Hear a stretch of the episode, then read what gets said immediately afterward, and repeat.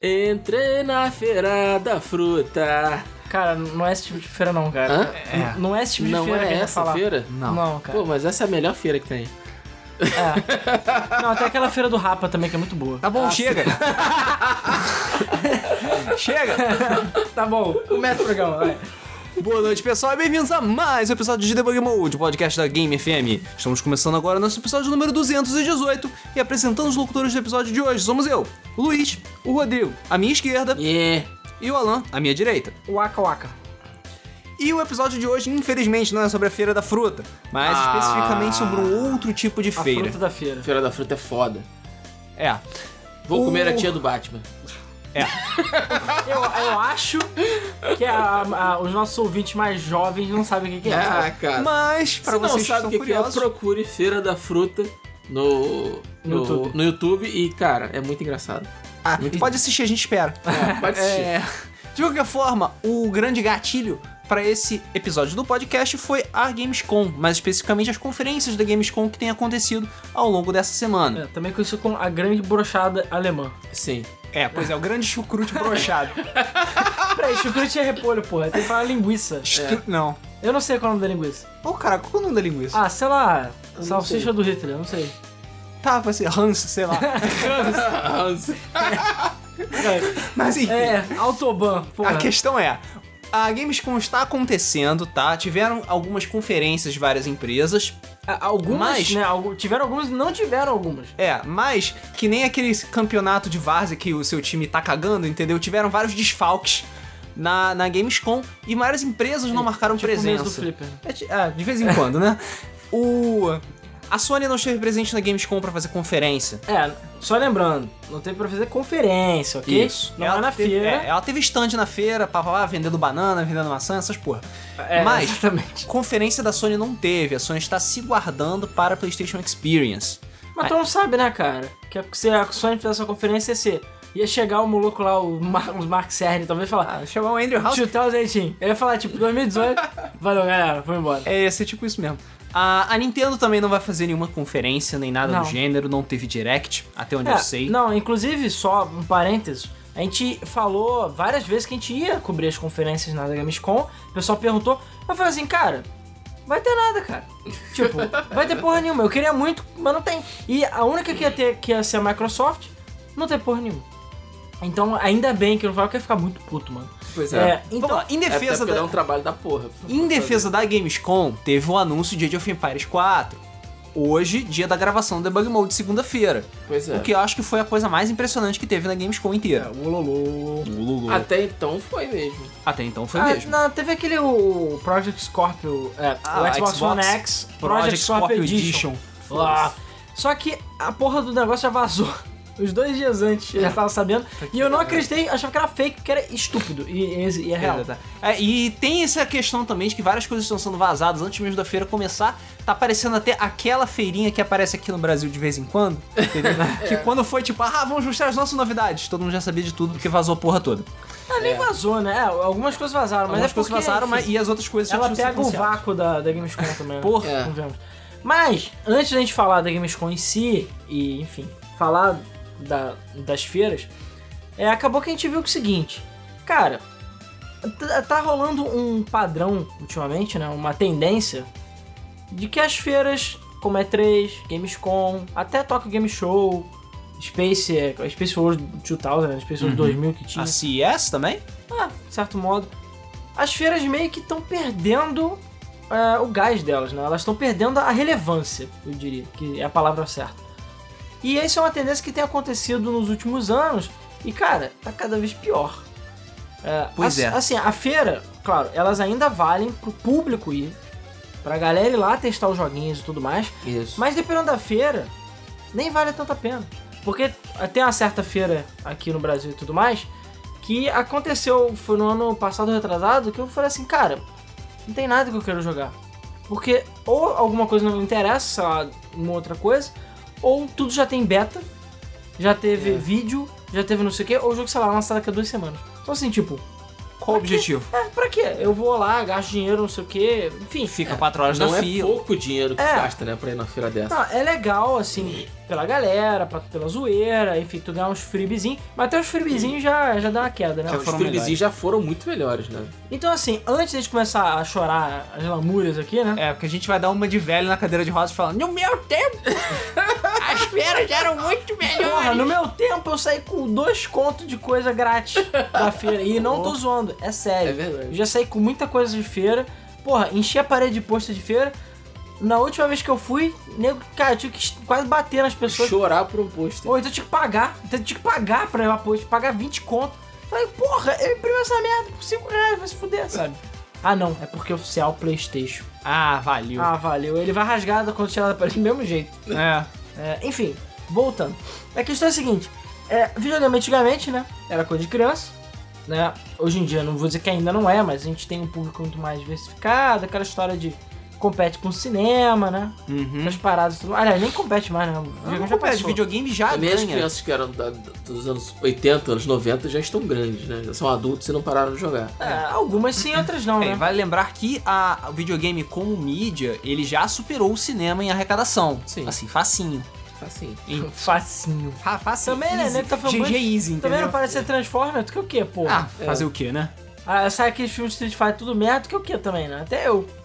É, mas daí por outro lado tem tipo Bright to Hell, tem No Man's Sky, tem um monte de porcaria, tem mais número 9, enfim. É, mas, enfim, É, a questão tem é... lixo dos dois lados. É, mas, mas Hollywood tá meio que de parabéns, né? Convenhamos. Ah, se Ah, esforçam pra Tem caralho. umas coisas, cara, pra cada Baby Driver tem tipo uns 10. uns 10, sei lá. Deixa eu ver, um filme muito merda esse ano. Uns 10 pixels, sei lá, não sei. É, Uns é, 10 filmes da Adam Sandler. o emoji, o filme. É, é, exatamente. Pra cada Baby Driver. O Baby Driver, qual é o nome em português? É. Ai meu Deus. É o. Eu não sei agora. É, é, o nome, o nome merda. É não sei o que, venha, sei lá, buscar meu carro, sabe que porra é essa? Uau. Eu não lembro o nome. É o Baby Drive, vocês sabem qual é? O filme que tá todo mundo falando que é bom. Pra cada um deles tem 10. É o filme. Emojis. É, pois é, exatamente. Emo- Aqui é emoji o filme, né? É, emoji o filme. Enfim, caralho, que merda emoji o filme. Mas enfim. A questão é, antigamente os videogames eram coisa de criança. Eu cagava e andava pro videogame e convenhamos, saiu um jogo bom a cada revolução da Terra, né? A cada eclipse solar. É, a cada equipe solar, a cada alinhamento dos planetas. Então não tinha tanta coisa assim. Hã? Em ritmo de fuga. Isso, ritmo. é, Que ritmo bosta de nome, cara. fugar. que nome babaca Não, de não, não, fixação mas convenhamos que Baby Driver é nome horrível também, né? É, mas Porque não tem nenhum bebê no filme, eu fiquei muito puto com isso. ah, tem nenhum bebê Tem nenhum bebê. Ué, tu tem Baby Boss, né? O, o- o poderoso chefinho, temos que admitir que é um nome é genial. nome foda. Sim, é verdade. Pra, pra cada. O poderoso chefinho. tem 10 em busca do quê? Em ritmo de fuga. Em ritmo de, de festa lá. Ritmo. Então, assim, pra- de festa. Aí tu tem o Baby Boss, aí tem o Baby Driver. Aí eu falei, porra, já tem continuação no mesmo ano. Mas não, não teria um bebê e por acaso foi bom. Sim, o filme é bom. Agora, por que, que chama Baby Driver eu não sei. Também não sei. É porque o, o apelido do motorista é Baby. É, eu sei, mas não deveria ser. Ter um apóstrofe em algum lugar? Sei lá. Não. Não. Ou Baby, the Driver? Não, Não. Baby Driver. Não, porque ele não é um personagem de Sonic. Ai meu Deus do céu. Vamos começar o podcast? Vamos.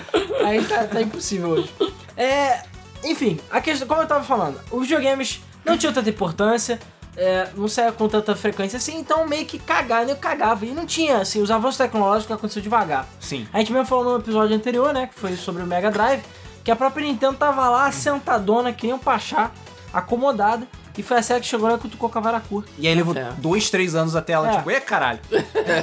Então, assim, a própria competição tecnológica demorou um pouco pra engatar no, no videogame, né? Como hoje em dia é essa briga aí de, de foice aí que é. Briga de teraflops. É, é briga de foice. É. Porque o nego só sai fudido na história e ninguém ganha. Falar em briga de teraflops, um dos destaques da Gamescom foi o. Sério, ridículo. O Phil Spencer, a camisa escrito 6 teraflops na camisa dele. Aí eu falei, tipo, caralho, que camisa escrota, mano. Pra quê? Pra quê? De graça. É que nem, sei lá, o Miyamoto vem com camisa 64 bits, 64. Pois é. Pra quê, cara? Sério. Enfim, foda-se. A questão é que o... com o tempo, com os avanços tecnológicos dos videogames, aí começaram alguns dos avanços no computador, videogame, alguma coisa começou a aparecer na CES, que é Consumer Electronic... É... Come- Consumer Show, Electronics. Show. Não é, eu ia falar service, mas não é. Não, Consumer Electronic Show, que até hoje é em Las Vegas, Sim. que até hoje acontece, só que hoje em dia CES é mais pra smartphones, Televisão. pra televisão, pra Alguns modo gadgets geral. diferentes, alguma novidade, É. robótica, É Skynet, ganharam sua própria Drone. feira. Hã? drones. Os videogames ganharam sua Sim, própria e os próprios feira. celulares e outras coisas, é, hoje em dia tem outras maneiras também. Mas antigamente, pô, a gente. O que que tinha? Só revista, televisão. Eu lembro que toda vez que passava, sei lá. Acho que era. Não sei se era o Globo Repórter. Eu lembro que tinha um programa, ou eles faziam uma edição especial, sei lá, do Jornal da Globo, sei lá. Que tinha uma edição especial do CS. Eu lembro que tinha isso. E eu lembro que eu lembro que meu pai assim falava, não, vai ser essa noite. A gente chegava e assistia, porque é a única forma de receber as Super- últimas novidades Novidades tecnológicas. Pois é. Caralho, monitores de tubo, mano. sabe? A gente tem cores agora, sabe? É tipo isso. Ai, caralho. tipo isso. É, a gente se contentava com muito menos. É. É, então, no final das contas, a- os videogames davam uma esnicada e apareciam algumas coisas na CS. Então, coisas lá da época do Doom, enfim, lá pra 90 e pouco, início dos anos 90, algumas coisas começaram a, apareciam lá na CES. Sim. E foi, se não me engano, em 95, né? É, Que foi o primeiro ano da E3, da é, Entertainment Electronic Expo. exatamente. Foi logo o ano que a SEGA fez merda. É, exatamente. A gente tem um episódio dedicado sobre isso, então procure aí. É 1995. O ano que a SEGA. O ano que a SEGA foi idiota. É, alguma coisa assim. É. É só botar 1995 Enfim, a Mode. SEGA é idiota. Agora eu agradeço, só um parênteses, agradeço muito ao Chris Whitehead, que botou o Debug Mode no Sonic Mania. Obrigado. Ou seja, Debug Mode agora é canon No com Sonic, beleza? Pois é. E a gente sabe que ele adicionou o Debug Mode no jogo só por causa do podcast. A Claro. gente sabe disso. Ele é fã. Ele é fã, pô. Ele já falou comigo. E tudo. Claro. É meu, é meu parça. Pô. É, enfim. Voltando. A questão é que o, quando a E3 começou a acontecer, é, foi um teste, né? E, claro, começaram a acontecer feiras no mundo todo também, né? Como Uhum. falei, Talk Game Show, Space World é, 2000 e tudo mais. E a E3 foi uma da primeira, uma das maiores, e logo o pessoal viu que era interessante. Que, tipo, existia primeiro público, né? Porque, convenhamos, as feiras não se sustentam sozinhas, né? Tem que ter nego pra pagar. Apesar que no caso da E3, a feira até ano passado, ou esse ano, ela era só para a imprensa. Sim. Era fechada ao público. As primeiras edições dela, depois ela foi liberada para o público, não tudo, só conferências. E agora começou as conferências serem abertas para o É, público pago, também. desde que você pague. É, pagas, claro. E é limitado, o número de pessoas é bem pequeno ainda, e é muito caro. Sim. Mas a questão é que a feira era paga, nesse caso, pelas empresas, né? Pelo patrocínio mesmo, pelo espaço que elas é, dedicavam lá. E a questão é que a imprensa ia pra lá pra saber as últimas novidades. E novamente, era uma era que a televisão existia, mas pra videogame foda-se. Não interessava. A É. gente, aqui no Brasil, a, gente, a única fonte que a gente tinha mais ou menos confiável eram as revistas. É. E, e aquela coisa, informação atrasada, tinha erro nas revistas de vez em quando, enfim. A gente vai deixar todas essas coisas pro nosso podcast de revistas de videogame. É, mas a questão é que a, a, as revistas aqui do Brasil, sei lá, enfim, alguma PC World, qualquer porra assim, tinha que mandar a galera pra lá pra saber as novidades. Porque hoje em dia não, o cara manda três tweets lá, tá bom, entendeu? A própria empresa já bota o vídeo, já faz não sei o quê. Você pode fazer tudo de casa. Sim. Agora naquela época não, você tinha que ir no local, você tinha que ir lá, e pra saber as novidades era só por lá. E realmente as revistas eram atrasadas, era normal. Mas, cara, era o que a gente tinha na época. Eu lembro que, porra, eu, eu comprava a revistinha da Nintendo, a, sei lá, Super Game Power, porra assim, pra saber as últimas novidades e ficar sabendo, caralho, olha só o futuro, não sei o quê. E a informação era totalmente desencontrada e atrasada. Às vezes acontecia tu vê uma parada e já tá na loja, tu nem sabia. Sim. Entendeu? Ou vice-versa. Então, assim, às vezes o negócio já era pra ter saído e você nem sabia que atrasou, só ficou sabendo Era bem depois. comum os jogos saírem e a gente só sabia depois que chegava nas lojas. É, Ou quando ou quando algum um amigo, tinha, falava, é, Parecia uma locadora. é, aparecia locadora.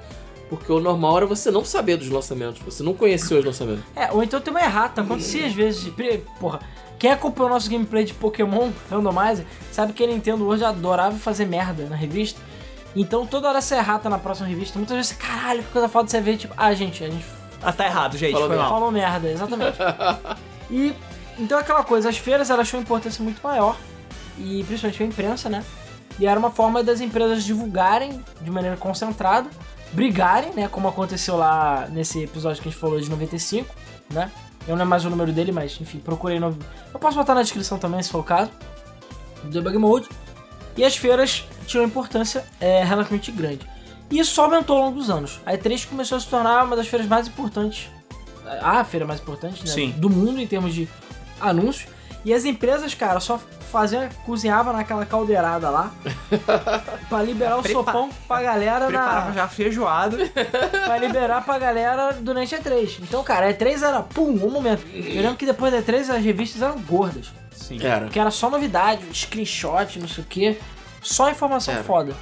E a E3 ela, ela, ela veio num momento muito interessante porque era o, o momento exato pra você anunciar um jogo que ia sair no Natal, que ia sair no Dia das Crianças, Exatamente. ou na Black Friday. Então a, a E3 é justamente no meio do ano pra aproveitar isso, né? É, exatamente. Você, você ia fazer muito anúncio de jogos no final do ano pra hypar consoles novos. É, enfim, você tinha. O hype já existia naquela época, por mais que ele fosse mais lento, né? E menos viral, o hype já existia naquela época e muitos anúncios eram feitos durante a E3. E a E3 era o ponto alto do ano, né? Sempre foi. Ainda meio que é, né? Digamos assim, mas. Mais ou menos. é, só que Mais ou menos, né, cara? É aquela coisa, É, ainda é, ainda é pelo nome, entendeu? Porque a E3, Ainda é bem ou porque- mal, Por tudo que a E3 já foi. exatamente. Cara, mas e pela importância que ela ainda tem, porque ainda é aquele lugar onde todas as, as grandes empresas têm que estar. É, mais ou menos, né, cara? Convenhamos que o número de anúncios realmente importantes da E3 caiu, Caiu. drasticamente. cara. Caiu, mas é porque o mercado mudou também, né? A gente tem que considerar. Tá, a gente vai falar sobre isso mais pro final, mais, enfim, do meio pro final do, do episódio, mas. é, Assim, existe motivo pra gente ter essa mudança também no mercado e tá mudando as feiras.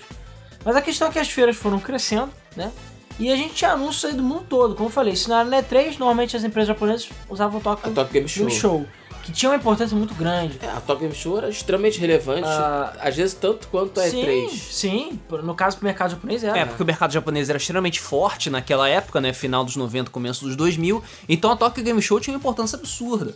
Muitos é, jogos foda japoneses eram só mostrados na Tokyo Game Na Show. Tokyo Game Se eu não me Show, engano, o GameCube foi anunciado no Tokyo Game Show ou foi na Space World 2000. Foi um dos dois. Mas o GameCube foi anunciado lá, se eu não me engano. E já aconteceu de outros consoles, outras coisas. Se- Eu acho que o PS PlayStation 2, se eu não me engano, foi anunciado primeiro lá. No, enfim, Do que na E3. é, tiveram muitas coisas que foram anunciadas no Tokyo Game Show. O Tokyo Game Show era muito importante. Hoje em dia, cara, tá lá.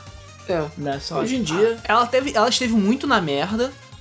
E de, no- mais uns, uns anos atrás, deu uma levantada, deu um revivalzinho, mas tá lá. É aquela coisa. Tem, as pessoas vão, o povo japonês vai, vê as novidades, papapá, etc e tal. É, aquela coisa, as feiras, eu não acho que as feiras vão morrer ainda. O que eu acho que vai acontecer é que a relevância delas vai ficar cada vez menor. É. Ao ponto de, tipo, tu nem mais o que vê, mas que vai ver um rodapé lá falando uma coisa. É. E a Gamescom, pelo menos até o atual momento, está assim. E convenhamos, ano passado a gente se arrependeu de não ter feito a conferência da Gamescom. Porque teve muita coisa porque teve foda. muita coisa foda. E esse ano teve Jack fucking shit, não teve nada. Nada. Tipo, teve Age of Empires ali e acabou, não teve nada de muito relevante. Aí teve Ah, Jurassic World, e teve o Final Fantasy XV for Windows também. pesado edition, né? É, é, pesado de... pesado edition. Cara, mais pesado que. Forza 7, aquela merda. E aquela, aquela coisa, tudo bem, quem está na Europa, né, e quem, quem vai. é, quem vai na feira vai se divertir, vai curtir, vai poder É, eu jogar. acho que tem esse, esse ponto que a gente não pode esquecer. É, existe uma necessidade do não apenas do público ir até essas feiras e existe entretenimento lá voltando para eles, como as feiras também são muito usadas para aquele momento em que os desenvolvedores vão dar palestras, vão se falar de tecnologias que estão sendo trabalhadas. É, a, a- GDC ainda é muito importante. A GDC é mais importante nesse sentido, mas o foco da GDC é esse. Quando você vai falar com o público, você precisa de uma, de uma feira como a E3. E é aquele momento que os desenvolvedores vão se encontrar, onde um, um indie vai fazer uma parceria com uma, com uma É, vai vender a alma. grande, vai vender a alma. Exatamente. Tipo o pessoal do Happy Few, né? que os cara, quem é indie vai mostrar os seus jogos. Tem muito disso no- na- na- nas feiras, na E3 principalmente. Aqui no Brasil não tem, né? Mas na- na- lá fora tem muito. E ela é importante nesse sentido. Pra gente, pro grande público, já perdeu, perdeu o sentido de ficar acompanhando como a gente acompanhava. Eu me lembro que, porra, quando é, tinha. Quando era 3, a gente parava e, e focava só em ver a 3 e saía anúncio. A cada minuto. Você ficava dando F5 na porra do computador. E demorava pra atualizar, né? Porque era escada, né? E é isso aí, cara. O, é, inclusive, você falou um negócio da GDC. Cara, acho que é uma parada super escrota da GDC. Que. Porque assim, GDC, né? A gente tá na era da internet, palestras. O que, que eu quero fazer? Assistir as palestras, né? Só que a GDC, até onde você é paga. É paga. E é muito bem paga. Sim. Tipo, BlizzCon paga? É, tipo isso. Não, é mais caro que a BlizzCon. Mas, Ih. cara, porque, ela é pra específica para desenvolvedores. Ah, então tá. só as empresas que É, pagam. só que a questão é que você tem uma palestra que é interessante, por exemplo, eu queria muito assistir a palestra do Zelda Breath of the Wild, que eles mostraram aquele, aquela versão que eles fizeram modificada do, da versão de Nintendinho pra Ah, tá. ilustrar. Eles falam um pouco daquela história do, do Link ser roqueiro, né? Aquela de ter OVNIs e o caralho. Ah, sim, sim. Enfim, eles falam um monte de coisa envolvendo Wild. Não tem como assistir. Não existe. A Ah. única forma de você assistir é você pagando uma. eu Não sei se é anuidade ou mensalidade. Ah, Cara, é um valor muito absurdo. É tipo, passe para desenvolvedores. É tipo, sei lá, 500, 600 dólares. e aí você tem acesso às conferências. Isso, beleza. Se não, você não tem acesso. É só um outro trecho que eles liberam. E você, o que acontece é que se eles tiverem afim, por acaso, daqui uns 2 ou 3 anos eles botam os antigos no site deles. Eu assim, tipo, porra, sério mesmo? Sabe? Eles vão ficar segurando a porra da informação. Que não é nada assim, convenhamos, vai mudar o meu, o meu jogo, o desenvolvimento. Mas, pô, esse é legal, é cultura game, é uma parada que me interessa. E eles ficam segurando a porra lá e. Desculpa, eu não vou conseguir na GDC, não tenho dinheiro, sabe? É. E eu também não, tipo, não dá pra fazer uma vaquinha de todo mundo pra gastar 600 dólares pra ficar de palestra. E se você compartilhar essa merda aí e botar no torrent, amigo, tu vai ser enrabado em 3D, entendeu? Então assim, é, é foda. Então não vazaram porra nenhuma. E até o momento, cara, não tem como assistir essas paradas. Eu achei Pois muito é. isso.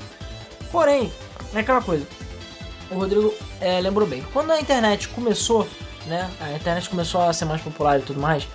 E as revistas começaram a perder um pouco da força, né? E os sites começaram a ter um pouco mais de notícias. É, e é claro, a gente tinha Mirk, BBC, enfim. É BBS, na verdade. BBC, BBS. BBC é o canal. BBC é o é canal. o canal. É, BBS. Aí a gente começou a ver umas informações mais, digamos, em tempo real, entre aspas, né?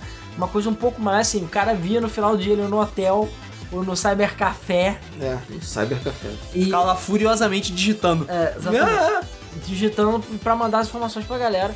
Então assim, aí você tinha alguns algumas, sei lá, uns aperitivos de notícia. Normalmente as matérias mais picas ficavam pra revista, Isso. né? Então assim, a, Aquelas entrevistas marotas. É, aquelas entrevistas com Kojimão, entendeu? Sei. Essas paradas. E aquela coisa também, a própria indústria dos games começou a ter um ar um pouco mais de, de popstar, né? Digamos assim. É. O próprio Kojima. É, porque foi popularizando, conforme foi. Conforme o videogame foi popularizando, né? Os jogos foram aumentando, as empresas aumentando, o público aumentando, popularidade aumentando, é, foi ficando mais profissional a coisa. Foi. O, as coisas foram ficando mais sofisticadas, as apresentações, as feiras foram ficando maiores, com mais tecnologia. Pô, se você comparar uma E3, sei lá, de alguns anos atrás com a E3 de 95, pô, é ridícula É, a diferença. É. sabe? Não é não é apenas no tamanho da feira, né? Na relevância. que ela- Exatamente. É, a 395 é tipo no quintal de alguém, mano. Apesar, É. de, ter sido- apesar de ser sempre no mesmo lugar, mas. Ou quase sempre no mesmo lugar. Mas. A questão é que realmente, conforme o, o- a indústria foi ficando mais é, madura, né? Mais digamos assim, pica. mais pica. É, acabou que, tipo, a relevância ficou muito maior também. Pro público. E até mesmo às vezes, cara, lembra que você viu um jornalzinho aparecer, olha, vai sair o novo Zelda. Fica assim, tipo, caralho, apareceu um jornal, mano, Pois sabe? é. Pra aparecer coisa jogando no jornal era tipo, uau, É, sabe? Tinha que Era- ser uma coisa muito relevante. era uma coisa muito relevante. Tipo, novo videogame, sei lá que porra assim. E aí na era da internet as informações começaram a surgir um pouco mais. É, parecer um pouco mais relevante, né? De, de forma um pouco mais rápida na internet, mas mesmo assim as matérias mais picas ficavam para revistas, como a gente disse. E a gente começou a chegar mais no pico, né? No, no ápice, eu diria, das feiras, que foi mais pros últimos anos, né? Eu diria que talvez de uns. Talvez uns 10 anos pra cá, né? 10 a, 10 a 5 anos atrás, mais ou menos. Que foi quando a internet já. Primeiro, nós tivemos o advento das redes sociais, né? Então com isso a, a informação começou a circular muito mais rápido.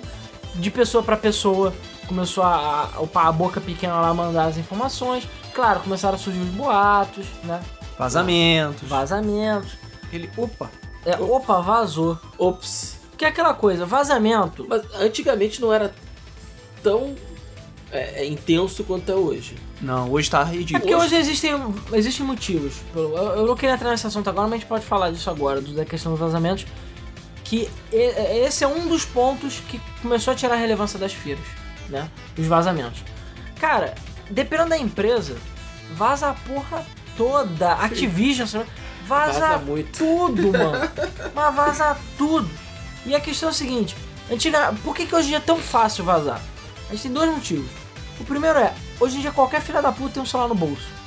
É. Então, cara, você tá andando assim na- no, no galpão lá, como que. Ih, peraí, E ó, o negócio novo, ó, o novo Call of Duty aqui, ó.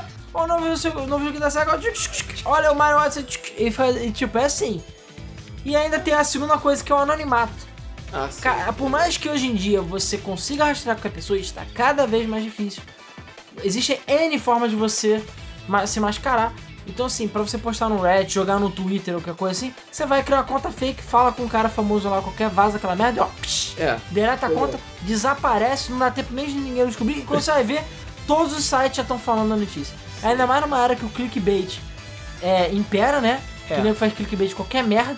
Porque o, o jornalismo está tão desesperado para atrair pessoas que qualquer coisa relevante e absurda que possa ser montada em cima vai chamar atenção. Vai. E tem outro ponto que pode ser um agravante também, que apesar da gente não confirmar, eu tenho quase certeza de que é verdade, de que certos vazamentos são estratégias de marketing da empresa, Ah, sim. são. Sim, claro sim. São. São, são. São. Claro que ninguém vai confirmar que deu aquela vazada para deixar o público hypado, para deixar as pessoas animadas, antenadas, prestando atenção, etc. Mas acontece. Acontece. Ah, acontece. Também tem, tem tem muito vazamento caso. de propósito. As empresas, à medida que foram ficando maiores, é muito mais difícil você controlar a informação. Quando você tinha uma equipe com três pessoas, né? Os três sócios, ninguém ia querer vazar a informação. Agora, se você tem uma equipe com 150, 200, 200 malucos, Vai ter um você canal. não vai chegar e vai. Fora Candango. aquele cara que deu aquela cochilada no trabalho, né? Foi, levou um pé na bunda, aí não quer ver esse filho da puta, vaza a porra Ah, toda. tem isso direto, cara. Porra. O que você tem de gente puta no Reddit lá falando um monte de merda, tá É, de bi, cara. então- Vídeo, vídeo Ba- Batman Arkham lá. É, Ela pois fala um é. monte de merda. Hoje em dia você sabe muita coisa de desenvolvedores que insatisfeitos. Hoje em dia que tu dá com os dentes Eu que é fama. que, por exemplo, é muito mais fácil vazar informação de empresa norte-americana do que empresa japonesa. Vai, no japonês, Japão você é morto, se você... Você vai limpar a latrina e a sua família também. você vai limpar a latrina Com a boca. com, com a sua própria escova de dente. É. Tanto que você vê, é raríssimo você ver alguma coisa vazada da Nintendo. A Nintendo Não É, vaza. Quem que vazou? Tá Nintendo. Tá. Foi o Reddit. Tá. O Mario Reddit. Mas o que é que vazou? A porra do Ubisoft. Ubisoft, croissant lá, maldito. Não estava fazendo nada Aí direito. foi lá e deixou o, o croissant cair no chão quando É. veio de... Só pra você você tava falando negócio do celular, lá na. eu- eu- a gente fez a cobertura da versão, versão offline agora esse final de semana. E tem uma sala que eles não deixavam você entrar com o celular. Você tinha que deixar o celular na porta. Sim, porque era um anúncio. Porque eram, eram, era- existiam jogos lá, né? jo- Uma feira de jogos de tabuleiro, que é, não tinham sequer sido anunciados ainda. Então eles não podiam, não podiam, Sim. não permitiam que tirasse foto.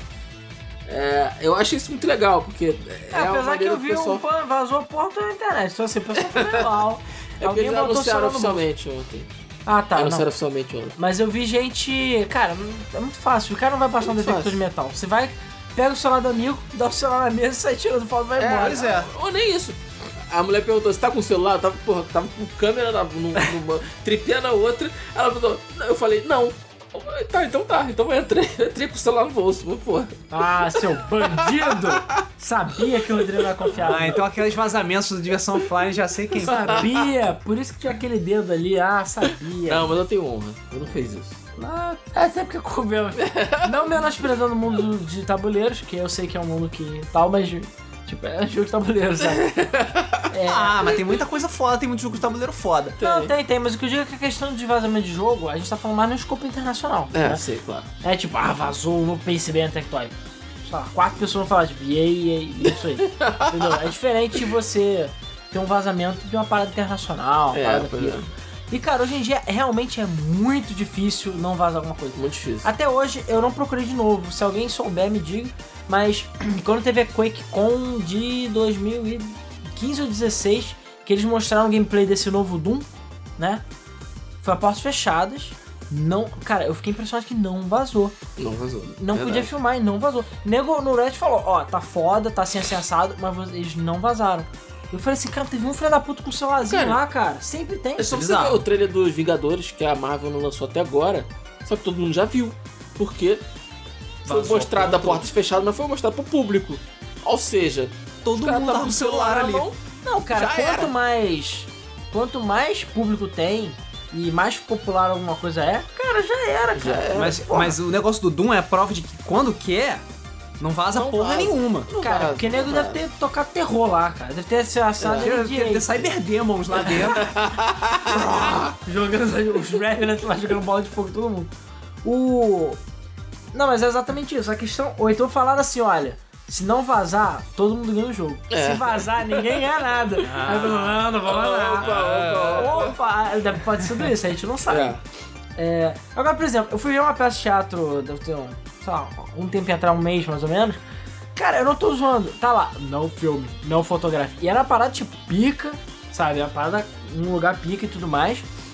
E os caras foram, tipo, eu vi uma caralhada de gente filmando. Tipo, que nem show, sei lá, do Jamiroquai, sabe? Eu tá filmando, cara. Aí o caralho, cara, os seguranças um negão de 10 metros. Eu falei, cara, vai levar um, levar um tapa na orelha. Detalhe, a Game FM já fez isso, querendo ou não. É, se você procurar nos vídeos antigos da Game FM, a gente tem praticamente o show inteiro da Video Games Live, que eu filmei, tipo, pra mim, foda-se. É. O show não vai acontecer de novo. tipo, não faz diferença se botar na internet. E aí eu lembro que uma hora, cara, e o detalhe, eu tava com um full set, mano. Sim, com Tava com o tripé. tripé, a câmera, microfone, parada profissional. E só no final, maluco, ih, não pode filmar não, né? Aí eu falei, ah não, tá, tá de boa, não filmei não. Não? Filmei a porra toda, mano. Filmei a porra toda. Foi Da maneiro. puta. Bandido. da puta, o quê? Eu acho o seguinte, é o que eu falei, eu acho o seguinte. Você vê um show, alguma coisa, que é única, e a Video Games Live normalmente pra cada temporada é única, Sim. e você não tem como, na época não tinha, hoje em dia você tem como comprar o Blu-ray ou parado, mas na época não tinha isso. Porra, por que, que eu vou impedir o público de ver? Depois que aconteceu. Claro que ao vivo é muito mais legal. Mas, porra, eu acho que. Eu sou a favor assim, de compartilhar um negócio. Então assim, quem for na Quake como cara, beleza, mas daqui a um É, tanto que mês. chegou uma época que Bota, uma libera. videogames live que eu fui e, e o próprio Talarico chegou e falou: Vocês estão gravando? Aí o pessoal, sim. Aí então bota no YouTube. Porque deve ter desistido, né? Porra. Deve ter desistido. Não, porque chegou um momento que ele viu que, porra, aquela é publicidade, cara. Quanto Não, mais gente tiver, claro. É mais gente vendo Que mais gente lá na querendo. praia, ele apertou a mão da galera lá na praia. Pois é. Tipo, foda-se. Ele falou, É. ele botou no grupo do Facebook, galera, tô indo lá pra praia. Foi tipo assim, chega aí. Aí eu, não, porra, maneiro, fui lá pra praia de Copacabana, tava lá, foda-se. Uma galera lá falando tava ali. Enfim, a questão é, com o aumento de vazamentos também, o número de surpresas começou a cair. E cara, é o que eu falei, hoje em dia a gente vive uma era negra da internet. Uma era sombria. Que tipo, caralho. Nada é eu- sagrado. não, ainda bem, ainda bem que eu não vejo Game of Thrones, eu não me importo com Game of Thrones. Caralho, eu vejo primeiro, a porra da HBO bota os episódios da ordem errada. Aí já vaza isso. E eu vejo, tipo, eu vi a, a- a amiga minha lá no Twitter falou assim: caralho, não consegui ver o episódio, eu tenho que me isolar do mundo para não ter spoiler. Sim. Bizarro. Aí ela, tipo, algumas horas depois, droga. Aí eu falei, caralho, cara. Caralho, e eu fico impressionado que eu, que não assisto, não peguei nenhum spoiler, não sei de nada. Mas a questão é a seguinte, hoje em dia parece que o pessoal gosta de- de estragar a surpresa, sabe? É, porque assim, a, a, a história foi a seguinte, né? Na semana passada, na semana retrasada, a HBO foi atacada por hackers e eles roubaram um, um, um tera e meio de conteúdo da, da HBO. Caralho, É. Sim. eu botar o que na HD lá? É. Séries. E aí, Game of Thrones. e aí o que aconteceu? Eles chantagearam a HBO pra pagar, né? Aham. E a HBO chegou e falou: Foda-se, não vou pagar porra nenhuma. E eles vazaram o episódio. Foi o penúltimo episódio. É. Não feliz, logo depois, a própria HBO da Espanha transmitiu o episódio errado. É, eu sei. transmitiu o episódio seguinte. Como é que você transmite o episódio errado? Sério. Ou seja, Parece no dia que, seguinte. lá, o SBT na época do Chaves você até aceita, agora hoje em dia. Pois não, é, cara. no dia seguinte, no mesmo dia, já tinha episódio pra tudo quanto é lado. Em Full HD, qualidade foda. E todo mundo já sabia o que ia acontecer. Com fansub e o caralho. É, a- o negócio é que a própria HBO se, se, se sabotou nesse caso do. Sim. Nesse segundo caso, né? É, parece até Konami, pô. É. Mas você vê o quanto o vazamento é uma coisa importante e que nego se dá o trabalho de hackear a porra da HBO pra vazar episódio e falar, olha, eu vou vazar, é, pra, pra Ah, ameaçar pra a HBO. dinheiro, né, cara? É, ameaçar a HBO Cara, mas com Game of vazando Thrones, o velho. episódio. É Mas porque o Game of Thrones é quase uma bizarro. religião, cara. É, exatamente. Tá, chega, tá num nível Não, assim cara. que. É. Tá nível que aí se eu fico mais nojo ainda, eu não quero ver. Sério. Cara, minha esposa fica ansiosa. Ontem, por um acaso, eu e ela esquecemos de, de, de, de Game E of Thrones. spoilers, fudeu. Esquecemos de Game of Thrones. E, e pior ainda, faltou luz lá em casa. Tá chovendo. Faltou luz, era umas nove e pouca. Mas eu, eu cheguei em casa tão cansado que eu fui dormir.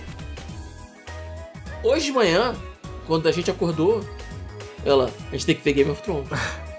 E ela me acordou pra ver, tinha isso Game of Thrones sete e pouca da manhã. Caraca. Porque ela já tava com o notebook lá na sala, logado na HBO Go, pra gente ver o Game of Thrones. É, então, assim, é, pra você ver o quanto o, o, o- vazamento, o quanto o spoiler, né? Spoiler, é uma coisa que funciona pro bem ou pro mal, porque a- os hackers estão preocupados em pegar episódios que ainda vão sair pra dar spoiler pro pessoal e ameaçar a, a HBO, né, ou qualquer outra empresa. Não, a gente vai vazar o episódio se vocês não pagarem. É um Ah, e, e é o que eu falei, antigamente.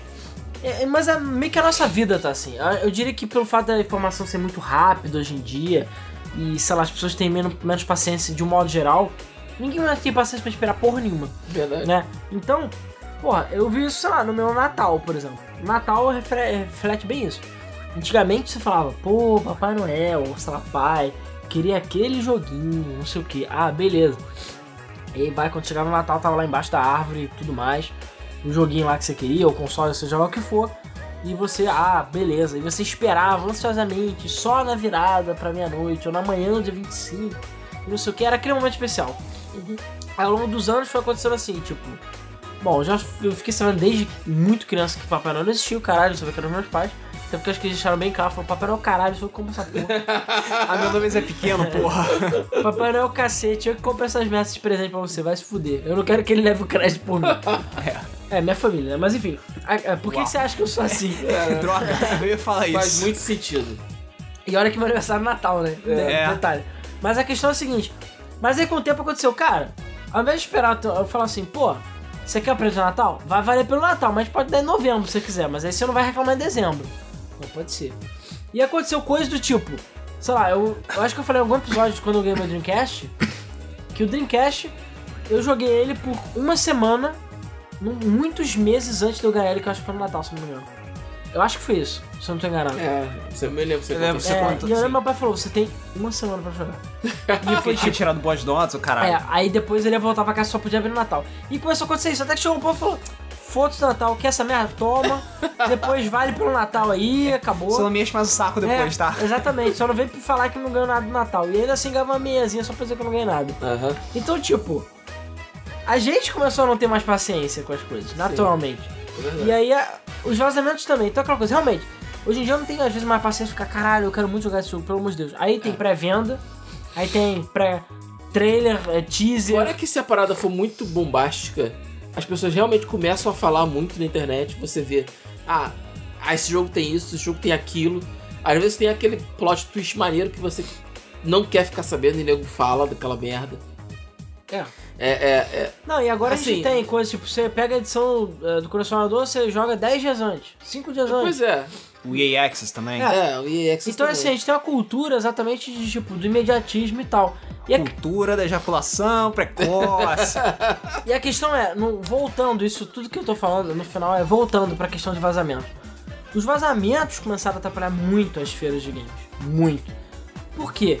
Cara, nego, principalmente antes da feira começar, é, alguns dias antes, nego vaza a porra toda, cara. pois é. Vaza tudo. Em parte como estratégia de marketing pra deixar as pessoas ligadas, mas em parte acaba tirando muito da magia das feiras. É. Porque era muito foda aquela sensação de que, tipo, você ia, você não sabia de nada do que tava acontecendo e você Pois tava é. aguardando as novidades. Quem aqui ainda lembra quando a Sony foi e deu aquela surra de pau mole anunciando o remake do Final Fantasy VII, um Pois Shenmue é. 3 e o caralho a gente, ô porra, ô porra, ô caralho. porra, ô porra, só dando porrada na cara. Claro, a gente não tinha bola de cristal pra saber como é que ia estar hoje em dia. É. Realmente. Mas naquela época foi foda. Foi. Ah, isso não tinha vazado. Isso que não faz tinha vazado. três anos, né? É, Ah, acho dois que- anos. É, Dois ou é, três três anos mais ou menos. Mas ainda assim, sabe? ho- Hoje em dia a Mas gente é não tem mais. hoje tipo também é muito difícil você vazar informação que vai numa feira. Porque você vai montar um stand, que tem aquele pôster maroto lá. O cara que vai montar o stand, se o cara jogar videogame, fudeu. Porque o cara vai olhar e caralho, vão lançar esse jogo. Tira uma foto, E bota na, é, tira uma foto, bota na internet. Aí galera, é isso aí. Pronto. Pois é, foda. Ah, isso é Bota tipo, no grupo do antes, WhatsApp, fudeu. Isso é alguns dias antes do Zap. É. Manda o gemidão. Já Olha o novo teaser aqui do Final Fantasy XVI. Aí tu fala gemidão, zap, zap. É, a questão é a seguinte. Mas isso só são alguns dias antes. Mas a questão é que às vezes tem vazamento tipo do Mario Rabbids que é muito antes, cara. Muito antes, Semanas, meses. Porra, o Call of Duty, cara, vazou muito tempo antes, cara. E a Activision mexe em vazar a porra toda. E eu não tenho certeza se é pelo hype, não. É, às vezes é, às vezes não. É porque ah, hoje em dia muita gente trabalhando dentro do, do, Do lançamento meio. do jogo, dentro do meio. Hoje em dia vo- você tem equipe de desenvolvimento, equipe de marketing, equipe de produção, é, equipe administrativa. Equipe da espionagem industrial. Tem muita gente, tem muita gente café. envolvida. O, o faxineiro que era desenvolvedor da Konami, É. entendeu? O boy Tem que muita entrega o gente- jornal. Tem muita gente envolvida e você tem uma quantidade de, de- É muito complicado você manter sigilo dentro de uma equipe tão grande, de muita gente trabalhando ao mesmo tempo. A gente falou da Nintendo, a Nintendo é uma empresa que, apesar de ser uma empresa grandiosa, ela trabalha com uma equipe de desenvolvimento muito pequena. É, é uma, é uma empresa que. E, e no Japão, os caras levam o No trabalho. Japão existe uma coisa chamada honra. É, Que os ocidentais sujos não tem. Aqui não tem honra, E, a, caralho. e acusa também, né? Aqui não, mas cara, honra o cara. Lá eles têm honra, assim, cara. É, lá tem. Calar o maluco, sou corrupto, vou me falar. Mas matar. também é o seguinte, né? Há quanto tempo os profissionais da Nintendo estão trabalhando lá dentro? Desde que nasceram, a maioria. Os caras trabalham lá há 20, 30 anos. É, eles nem sabem o que é internet. É, né? Não tem, sabe o que é vazar. Não Você é, acha que meu irmão tem celular? Não tem. não é à toa que o Switch ainda não tem modo online, né? É, pois é. Ah, mas Tem não tem, né? Mas a Mas o questão... Koizumi, que, pô, todas as pessoas conhecem o Koizumi hoje. Mas há quanto tempo ele trabalha na Nintendo? Ele trabalhou em Mario Sunshine, cara. Ele foi diretor do Mario Sunshine. Ninguém se importa. Não, ninguém se o jogo é importa, mas porra, ele foi diretor do Mario Sunshine, cara. O jogo tem o quê? Uns 20 Ele é anos? velho, cara. Que 20 anos? Né, Tem- 21. GameCube tem 20 anos. Não, cara. Pera aí. Pera aí, GameCube é 2006, não é? Não. 2004. 2006 é PS3, cara. É verdade. É 2002. É 2002, É GameCube. 2002, cara. Tem 15 anos. 15 anos. Inclusive, num assunto totalmente não relacionado, nesse sábado, dia 26, vai fazer 6 anos que o canal do Game FM foi aberto. Ô, porra. Caralho. Cê- que, é porque assim, a Game FM oficialmente mesmo. Hã? Cara, Que que Super foi? Mario Sunshine vai fazer 15 anos daqui a 5 dias. Caralho. Caralho. Então, 15 anos. Porque, é, porque assim, a Game FM mesmo, oficialmente, ela começou em fevereiro de 2012. O site, que a gente começou a trabalhar e tal. Mas, por causa do Zelda Day, o canal foi aberto dia 26 de agosto de 2011. Caralho. Então a gente tá em É, por causa 2017. do Zelda No, cine- então, ou seja, nesse sábado... Por acaso a gente pode botar um vídeo especial nesse sábado. Pode. Pode. Um certo elfo, menino elfo. Não sei, não vamos pensar. Hum. É, agora isso me deu uma ideia interessante, mas tudo bem. A questão é a seguinte: caralho, seis anos e olha onde a gente tá, na merda, Na até merda. hoje. Porra, enquanto isso o Felipe Neto abre um canal e um dia tem um milhão de inscritos. Sem vídeo. Que Sem merda, conteúdo. cara. Sério, é, é por essas e O outras. cara que eu- abriu um canal, não botou vídeo nenhum e já tinha um milhão de inscritos. Cara, por essa- essas e outras que a vontade de morrer é muito grande, cara. Essa vida aí. Essa Por isso que aí. hashtag um fake por dia, beleza? É. Lembra? Pra gente chegar nos 10 mil inscritos. Rumo aos um milhão. Rumo... A gente tá com. no, no momento desse episódio, a gente tá com 6.700 alguma coisa. Romo Banhammer. É, tá, tá, tá indo, tá indo devagar, né? Mas enfim. Então, voltando como eu tava falando, a questão é que os vazamentos começaram a prejudicar muito as feiras, porque aquele fator da surpresa, né? Meio que caiu. É. E bom, só voltando um pouco pra gente continuar rapidinho a história, o, o, o parâmetro que eu tava falando, com o advento da internet um pouco mais rápida, né? A gente tem uma banda larga e tudo mais, e com o advento do streaming, começou a ser possível você assistir, se não fosse ao vivo, pelo menos depois você conseguir assistir. É, seja no site de jogos, né? Eu lembro que a Game Trailers era uma fonte, muito antes do YouTube Sim. existir. Eu sempre assisti essas conferências na Game Eu Trailers, também. Que é, é Descansa em Paz, né? Enfim. É. Nunca Mas, É, nunca mais. E a Game Trailers, pô, eu acompanhei muito tempo a Game Trailers, é, essas conferências e tal. E o YouTube mesmo, cara, tava lá perdidão no feed e nem cheirava. Né? Ou então tava muito na infância dele, não era Não tinha essa coisa de ter streaming, como o Twitch, essas paradas. Não era comum isso. É. Não, na verdade o YouTube não oferecia isso. Não, não, mas eu digo que, tipo, é- era relativamente incomum o streaming.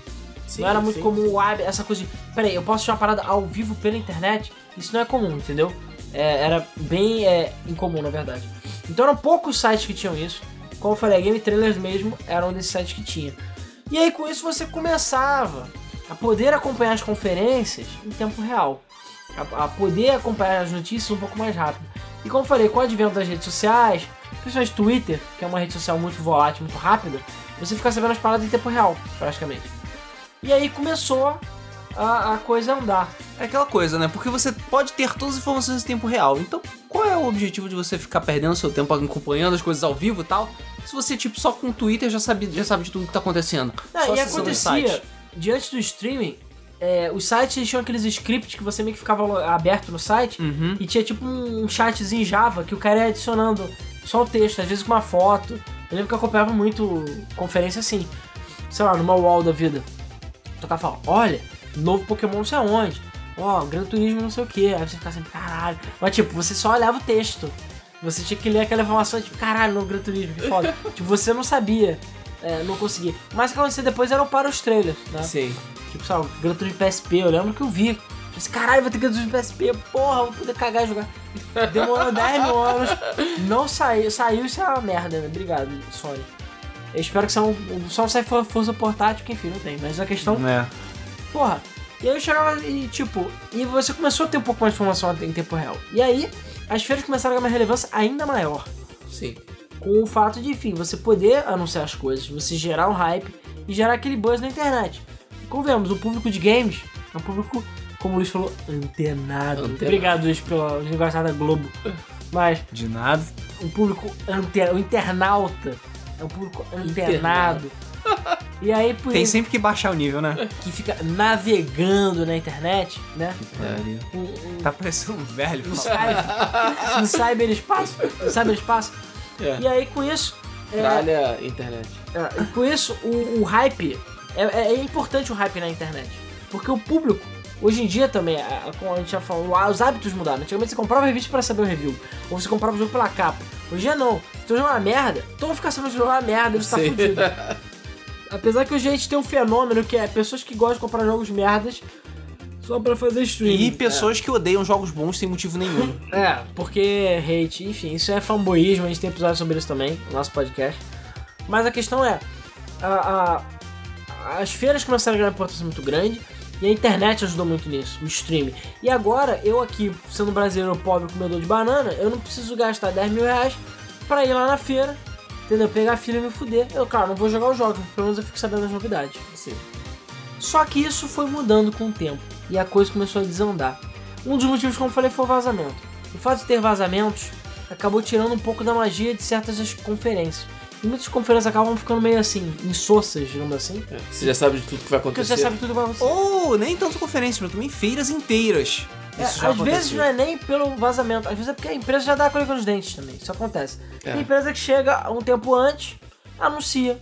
E ah, mais detalhes na E3. Aí você fica tipo, porra. Aí às vezes passa o mesmo trailer que já tá no, no YouTube deles na E3. A Sony é mestre em fazer isso. Tipo, É, pra quê? A Square também. Tipo, pra quê que faz uma coisa dessa?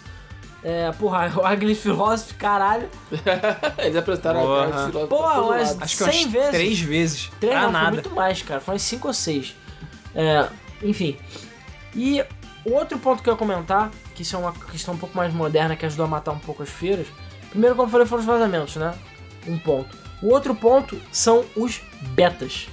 Os testes betas começaram a, a- a- a atrapalhar. E aí foi o ponto que eu falei da questão da feira que a gente foi aqui. E foi, eu acho que uns dois anos atrás, eu falei assim, cara, não tem nada que eu quero jogar. Porque todos os jogos estão aqui, já tem beta aberto ou fechado, já joguei e já participei sentadinho em casa. E aí? E aí? Eu ia pra feira, que não é no meu estado, gastar uma grana, fora que a comida lá der conta uma fatia de pizza. Aqui, não, aquele cachorro quente babaca que é só É pão e padrão salsicha. Olimpíada, né? Padrão Ah. Copa do Mundo. Que só vê com essa salsicha lá e É. o pão seco. Na Olimpíada era assim também. Chachicha. chachicha. E eu falo assim, cara, o nego se estapeando pra jogar Battlefront. Eu falei assim, tipo, cara, joguei em casa. Aí nego, caindo na porrada pra jogar Forza. Era Forza? Ah, eu já tinha Forza. Eu falei, ah, comprei o Forza. Aí, nego tava se chapando pra jogar Minecraft. Eu falei, caralho, Minecraft, já tem 10 anos pra jogar. Aí, nego se chapando pra jogar outro jogo, eu falei, caralho, já joguei o beta também. Tipo assim, não tinha o que jogar. Eu não tinha mesmo, era, sei lá, coisa de três jogos, sei lá, que você tinha que jogar. E às vezes o que eu queria mesmo jogar era, sei lá, demo a portas fechadas e não tinha game, era só gameplay, você não podia jogar. Ficava assim, tipo, pra quê, sabe? E eu vi, eu falei assim, cara, realmente a, a indústria do beta, né, que começou a surgir, matou um pouco essa questão do hype dos jogos, é, que dos anúncios. É, né? a gente já falou sobre como o- os testes beta eram feitos por profissionais, pessoas que entendiam, estavam lá pra testar exatamente, saber qualquer coisa, e as empresas tornaram isso uma, uma atividade muito mais pública.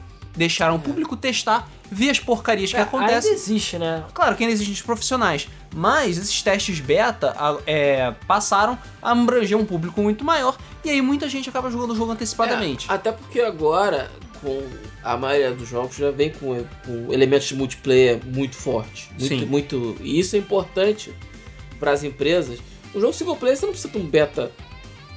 Ah, mas Ah, tem, cara. Mas Até tem. tem, mas você não precisa. Os caras podem fazer beta Mas fechado. tem pra fazer hype, cara. Eu Hoje em sei, dia mas- a cultura é baseada no hype. Então aquela coisa, se você bota um beta, o Um- beta é bom, Um jogo vai online, comprar. ele vai ficar Sim, sim. melhor É, se sim, você sim. fizer. Se você fizer um beta aberto, sabe? Deixa o pessoal testar, deixa o pessoal começar a reportar bug, começar a reportar é, unbalance, né? Que é, que é desbalanceamento. Uhum. E aí você faz o. faz o, o- vai adaptando o jogo à medida que o tempo vai passando. É muito melhor para as empresas, elas gastam menos dinheiro e elas têm os testes, um teste mais efetivo. Pois é. Agora, beta aberto de sim, jogo single player, eu não vejo razão para assistir. Cara, mas é o que eu falei, geral hype. Apesar que existe um estudo que mostra que jogos que tem demo vendem menos. Aliás, é, jogos que tem demo vendem menos do que jogos que não Sem tem demo. demo. É porque muita gente compra no hype, depois, ah, que jogo, que merda.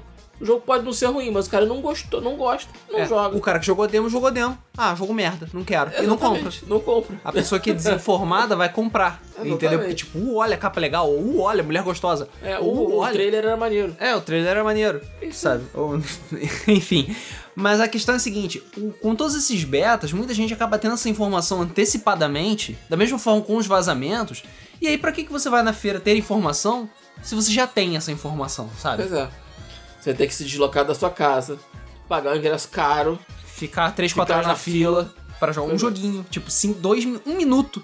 Pois é. ficar um minuto na frente do videogame, que pode acontecer de não funcionar, que já aconteceu, nós já, Já. vimos isso acontecer mais de uma vez. E é complicado isso. Um outro ponto bastante importante que danificou bastante a reputação das feiras foram as próprias empresas.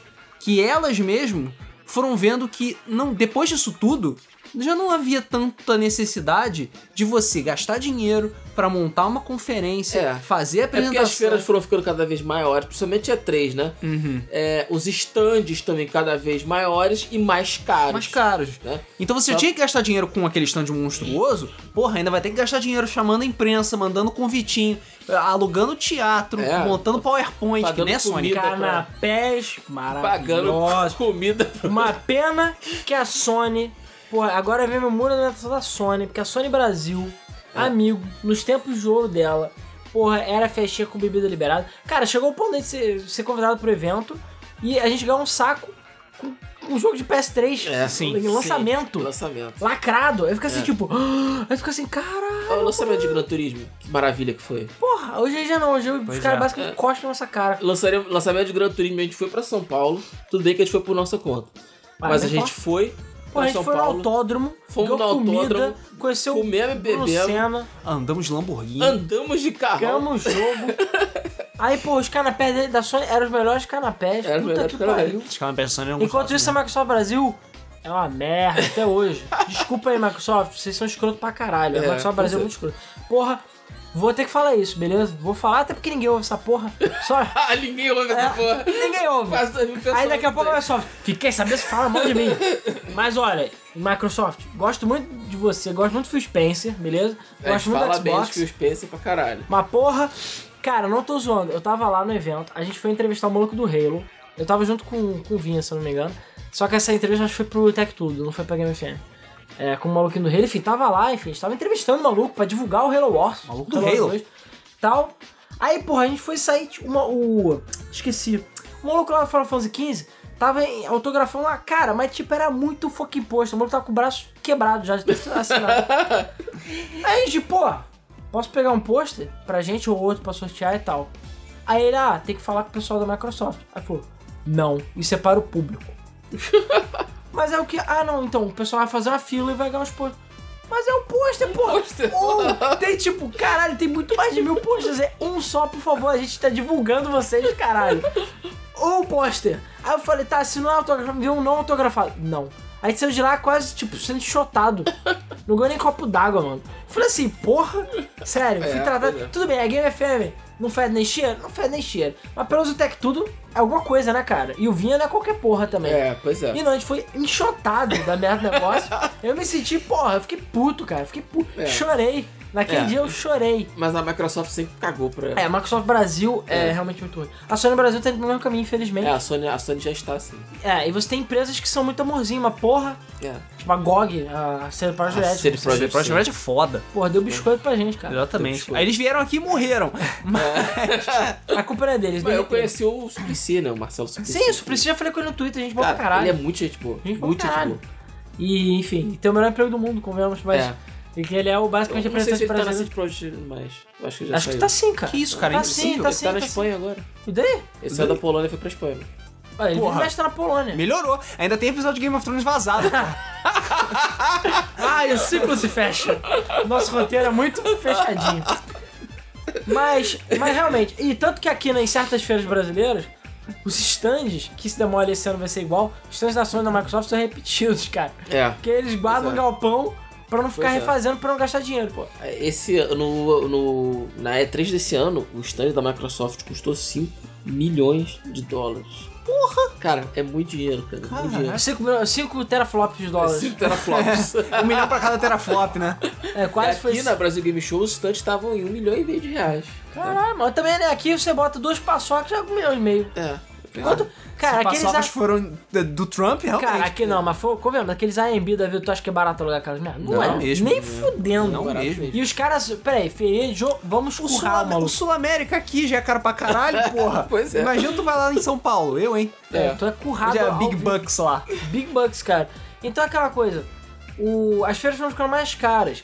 E teve um certo carinha, um certo visionáriozinho aí, um certo maluco aí, que não está mais entre nós, que Deus Descanse tenha. É, que Deus tem. Que ele teve uma ideia brilhante, revolucionária, e que ele basicamente, parabéns, se destruiu a indústria da feira dos jogos. Que foi o Iwata com o Nintendo Direct. Pois é. Seja por questão de redução de custo, seja porque o Iwata já estava doente, né? A gente não sabia. Mas a Nintendo começou a não fazer mais conferências. Claro, a gente teve empresas é, menores que faziam conferências, tipo a Konami 2010, que a gente sempre vai lembrar. Vai ficar pra história aquilo ali, cara. Lembrar para sempre. Se você não viu, pare agora o podcast. A gente Bota espera. Konami E3 2010 no YouTube, assista. É a melhor conferência de todos os tempos.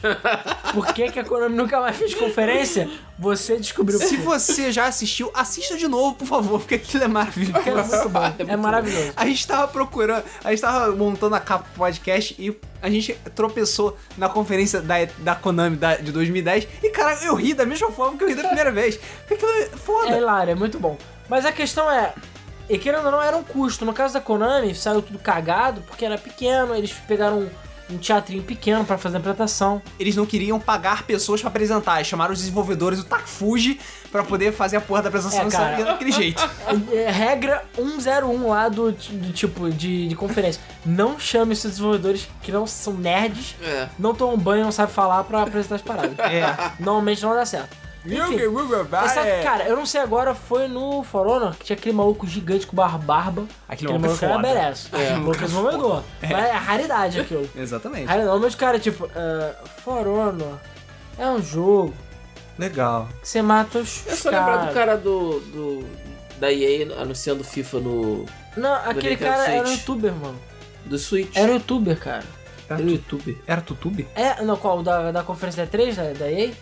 Não, do, o anúncio do Switch, o cara falou do Ah, FIFA. tá, tá, tá, tá. Não, aquilo, aquilo não era. Era, era um Era cara. executivo.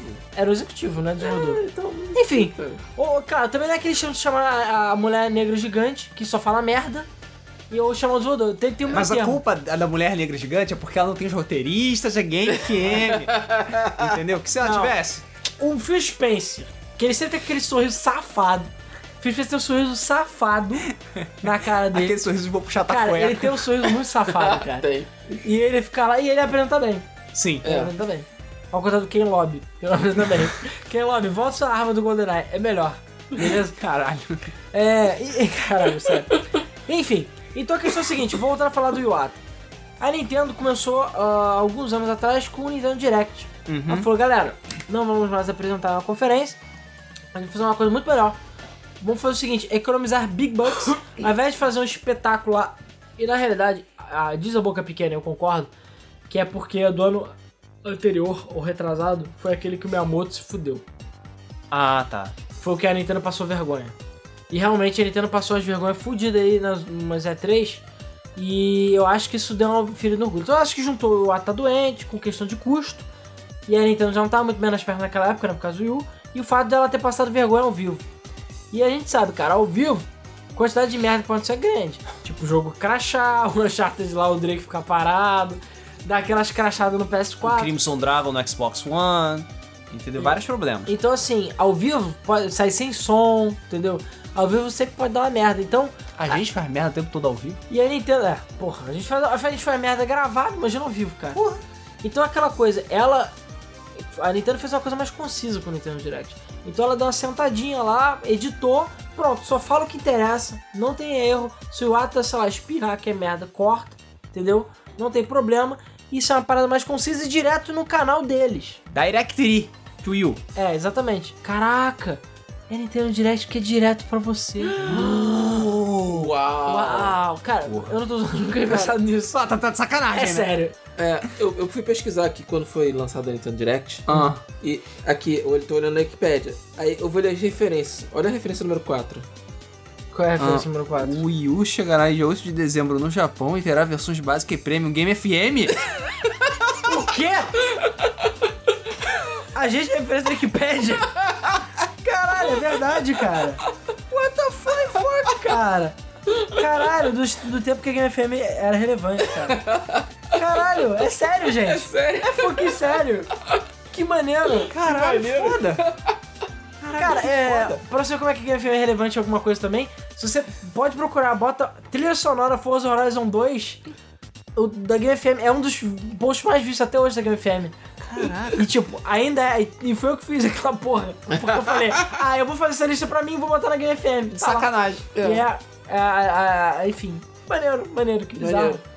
Que maneiro, a gente é- agora falou, não vai lá pagar não, tá? Porra. É, sei lá. Caralho, que bizarro. Né? E detalhe, versão premium ainda por cima, né? É, A primeira Nintendo Direct foi 21 de outubro de 2011. Caralho, tem bastante tempo, hein? Seis anos de direct. É, mas eu acho que ela só começou a pegar força mesmo, mas. Depois, já. Marco Iwata. Quando ele, na verdade foi quando ele substituiu. Agora eu não sei qual foi o ano, mas deve ter uns 4, 5 anos, né? Talvez uns 4 anos que o Nintendo. Ah, quando a gente já tava fazendo a conferência ao vivo, que já tinha direct, né? Sim. Então, deve ter uns 4, 5 anos já. E aí, amiguinho, esse, cara, vazamento, em beta, todas essas merda é uma coisa. Agora, mexeu no bolso, amigo. O escorpião tirou o Project Scorpio do bolso, amigo. Aí acabou. Aí acabou. O que acontece? A Nintendo provou para as empresas que, um, fazer Nintendo Direct tem tanta relevância quanto se fazer uma conferência ao vivo. Sim. Dois, é, a galera vai ver, vai comentar, vai curtir, vai Independente da situação. Independente da situação, porque depois os TV saem no YouTube e o pessoal faz a mesma coisa e aparece no site. Terceiro, você economiza dinheiro para caralho. Porque você não precisa fazer alugar nenhum espaço, não precisa contratar equipe de som, iluminação, edição de vídeo, refletor, blá blá. Aí você vai dar um freebizinho a uma bonequinha do Mario. Cara, nada disso. Você basicamente chega no estúdio lá, dentro da sua própria empresa que você tem, filma, contrata o editor, acabou. Tu gasta 10 real e passou o recado do mesmo jeito. Papum. Papum. Então, as empresas começaram a ver que, olha, realmente você fazer grandes apresentações não tá mais com nada. E aí algumas empresas começaram, ó, cai fora das apresentações. É, o que acontece? O, eles pegando o exemplo da Nintendo Direct, não 100% do exemplo da Nintendo Direct, eles viram que você ter um ambiente próprio e controlado, esse que era o mais importante, É, isso é muito importante. é, você conseguia ter um sucesso muito maior na sua apresentação. E aí você começou a ver, né, com, conforme os anos foram passando, que algumas empresas foram começando a sair da E3. Não só para fazer trans- é, transmissões próprias, né, com a própria Nintendo, mas como para fazer apresentações próprias fora da feira. Essas, por exemplo, a conferência da Sony, que aqui no Brasil já começou a acontecer fora da feira. Foi num lugar específico, longe pra cacete, que a gente tinha que pegar um ônibus dentro do, do centro de convenções pra ir pra esse outro lugar pra ver a conferência da Sony pra depois voltar. E ela, na E3, começou a fazer isso também. Tem, vai ter uma apresentação própria num teatro que a Sony escolheu, a Sony alugou, a Sony montou tudo e fez tudo, e provavelmente economizou muito mais dinheiro do que alugando espaço na E3. Sim, com É. certeza. Com certeza. Até mesmo botando os ônibus lá e o caralho, vale mais a pena. Vale mais a pena. E as empresas começaram a ver realmente que. Ainda por cima começou a ter um- uma parada pior, que é tipo, pra que que eu vou fazer conferência na E3? Você pode fazer a conferência própria. Antes da E3, Uhum. sabe? Fora. E a gente esse ano viu essa tendência bastante, que meio que todo mundo fez conferência fora da E3. Tipo, dois, três dias antes da E3 começar. E na E3 mesmo foi só feira e acabou. Então, as empresas começaram a ver que, tipo, não tem por que ficar gastando dinheiro com, com um bando de coisa à toa, de, de é, apresentações e coisas flamboyantes lá. Se você pode fazer uma parada menor, sua, exclusiva, que ainda por cima dar uma valorizada no seu negócio, porque é só seu. Entendeu? Pois é. Ainda tem muitas empresas que optam pelo modelo tradicional. A Microsoft, eu acho que é o melhor exemplo disso. Porque ela ainda tem coisas grandes pra mostrar nas feiras e ela não tem o costume de fazer coisas fora disso. Teve uma, uma apresentaçãozinha que mostrou o, o Project Scorpio, né? Mostrou o que, que era, o que tá, tinha rapidinho antes da E3, só para as pessoas ficarem mais ou menos a par do que tá acontecendo. Mas o grosso foi mostrado durante a feira. É, a Sony teve a apresentação fora da feira. Vai ter PlayStation Experience no final do ano. Que a última PlayStation Experience só mostrou coisa foda. E a Sony tá pegando as maiores surpresas dela e guardando para ela pra mostrar a hora que ela quiser. Ela que tem o controle agora. Então, é, e você falou um negócio que é um ponto que eu queria chegar, né? Que eu tinha falado que ia chegar mais no final do episódio. Que é o mercado mudou. Como eu disse, a gente tem o beta, a gente tem vazamentos, etc. Mas a gente tá numa época do mercado que os jogos estão demorando muito pra sair. E o hype e os anúncios dos jogos estão vindo muito antes até da existência deles. É. A gente agora tá num padrão do tipo, os jogos são anunciados 3 anos, 4 anos antes deles serem lançados. 2 a 4 anos antes deles serem lançados, eles anunciam o jogo, o jogo às vezes nem tá pronto, tá tipo no comecinho, e todo ano fica aquela enrolação. Cada hora sai um Sim. trailer diferente, cada hora sai só parada lembrar dos jogos da Square, do Final Fantasy, Não, do, a própria Sony, do cara. Kingdom Hearts. Tudo pra 2018. É, o próprio Cuphead também, que sei lá quanto tempo foi anunciado. É, pois e, é. porra, eu tô no hype desse jogo até hoje porque parece foda, mas se fosse um jogo mais ou menos, já teria desistido há muito tempo. É, e aquela coisa. E aí, por exemplo, a Gamescom esse ano foi meio que pra isso. A E3 já foi, não foi uma grande coisa esse ano, né? No final das contas. E você ainda tem a Gamescom, ah, trailer novo de não sei o que. Trailer novo de sei o que lá. Trailer novo de sei o que. Tipo, mais um trailer de é, é, é, Assassin's Creed Origins.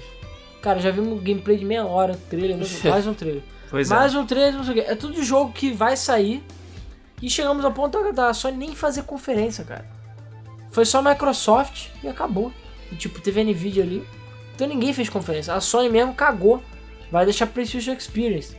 Que deve ter mais alguma coisa pra mostrar, mas talvez não tenha grandes coisas. É, daqui a pouco vai rolar a Tokyo Game Show desse ano. Eu acho que ela não vai ser muito diferente da Game Show, Game, não. Game Show já morreu muito Tô, tempo. tô Game Show, ninguém leva Às sério. vezes acontece um personagemzinho de um jogo de luta. Ou alguma coisinha a mais. Algum às vezes RPG é. muito Nada específico e tal. relevante. É, porque o que, que acontece? A Tokyo Game Show, ela sempre foi muito voltada para o público japonês, Sim. especificamente, entendeu? O bairrismo lá rola solto. E o que, que acontece? O mercado japonês já não tem aquela relevância que tinha nos anos 90, começo dos anos 2000. E é um mercado cada vez mais fechado. E é um né? mercado cada vez mais fechado. Então, é, muita coisa de lá não vai ter um renome internacional assim foda. E não vai ter muita coisa, porque como o mercado tá cada vez menor e o interesse sempre foi voltado para dentro, não tem o É só lembrar que a gente que o Vinha foi pro Japão pra aquela feira da convidado pela Namco Sim.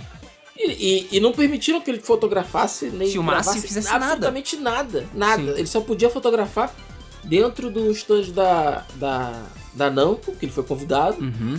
e, e, e só porque é, era material da Namco. Ele não podia sequer. Ele tinha dificuldade até pra andar pela feira sem que as pessoas estranhassem. Porque ele é. Né, Ocidental, ocidental, sujo. ocidental sujo. Lá no meio dos, dos japoneses. É, e eu acho engraçado, porque a desculpa era que. Ah, a gente não quer que informação vaze e tal. Isso aqui não é pro público ocidental. É. É, Tem certas coisas do público japonês realmente chocantes.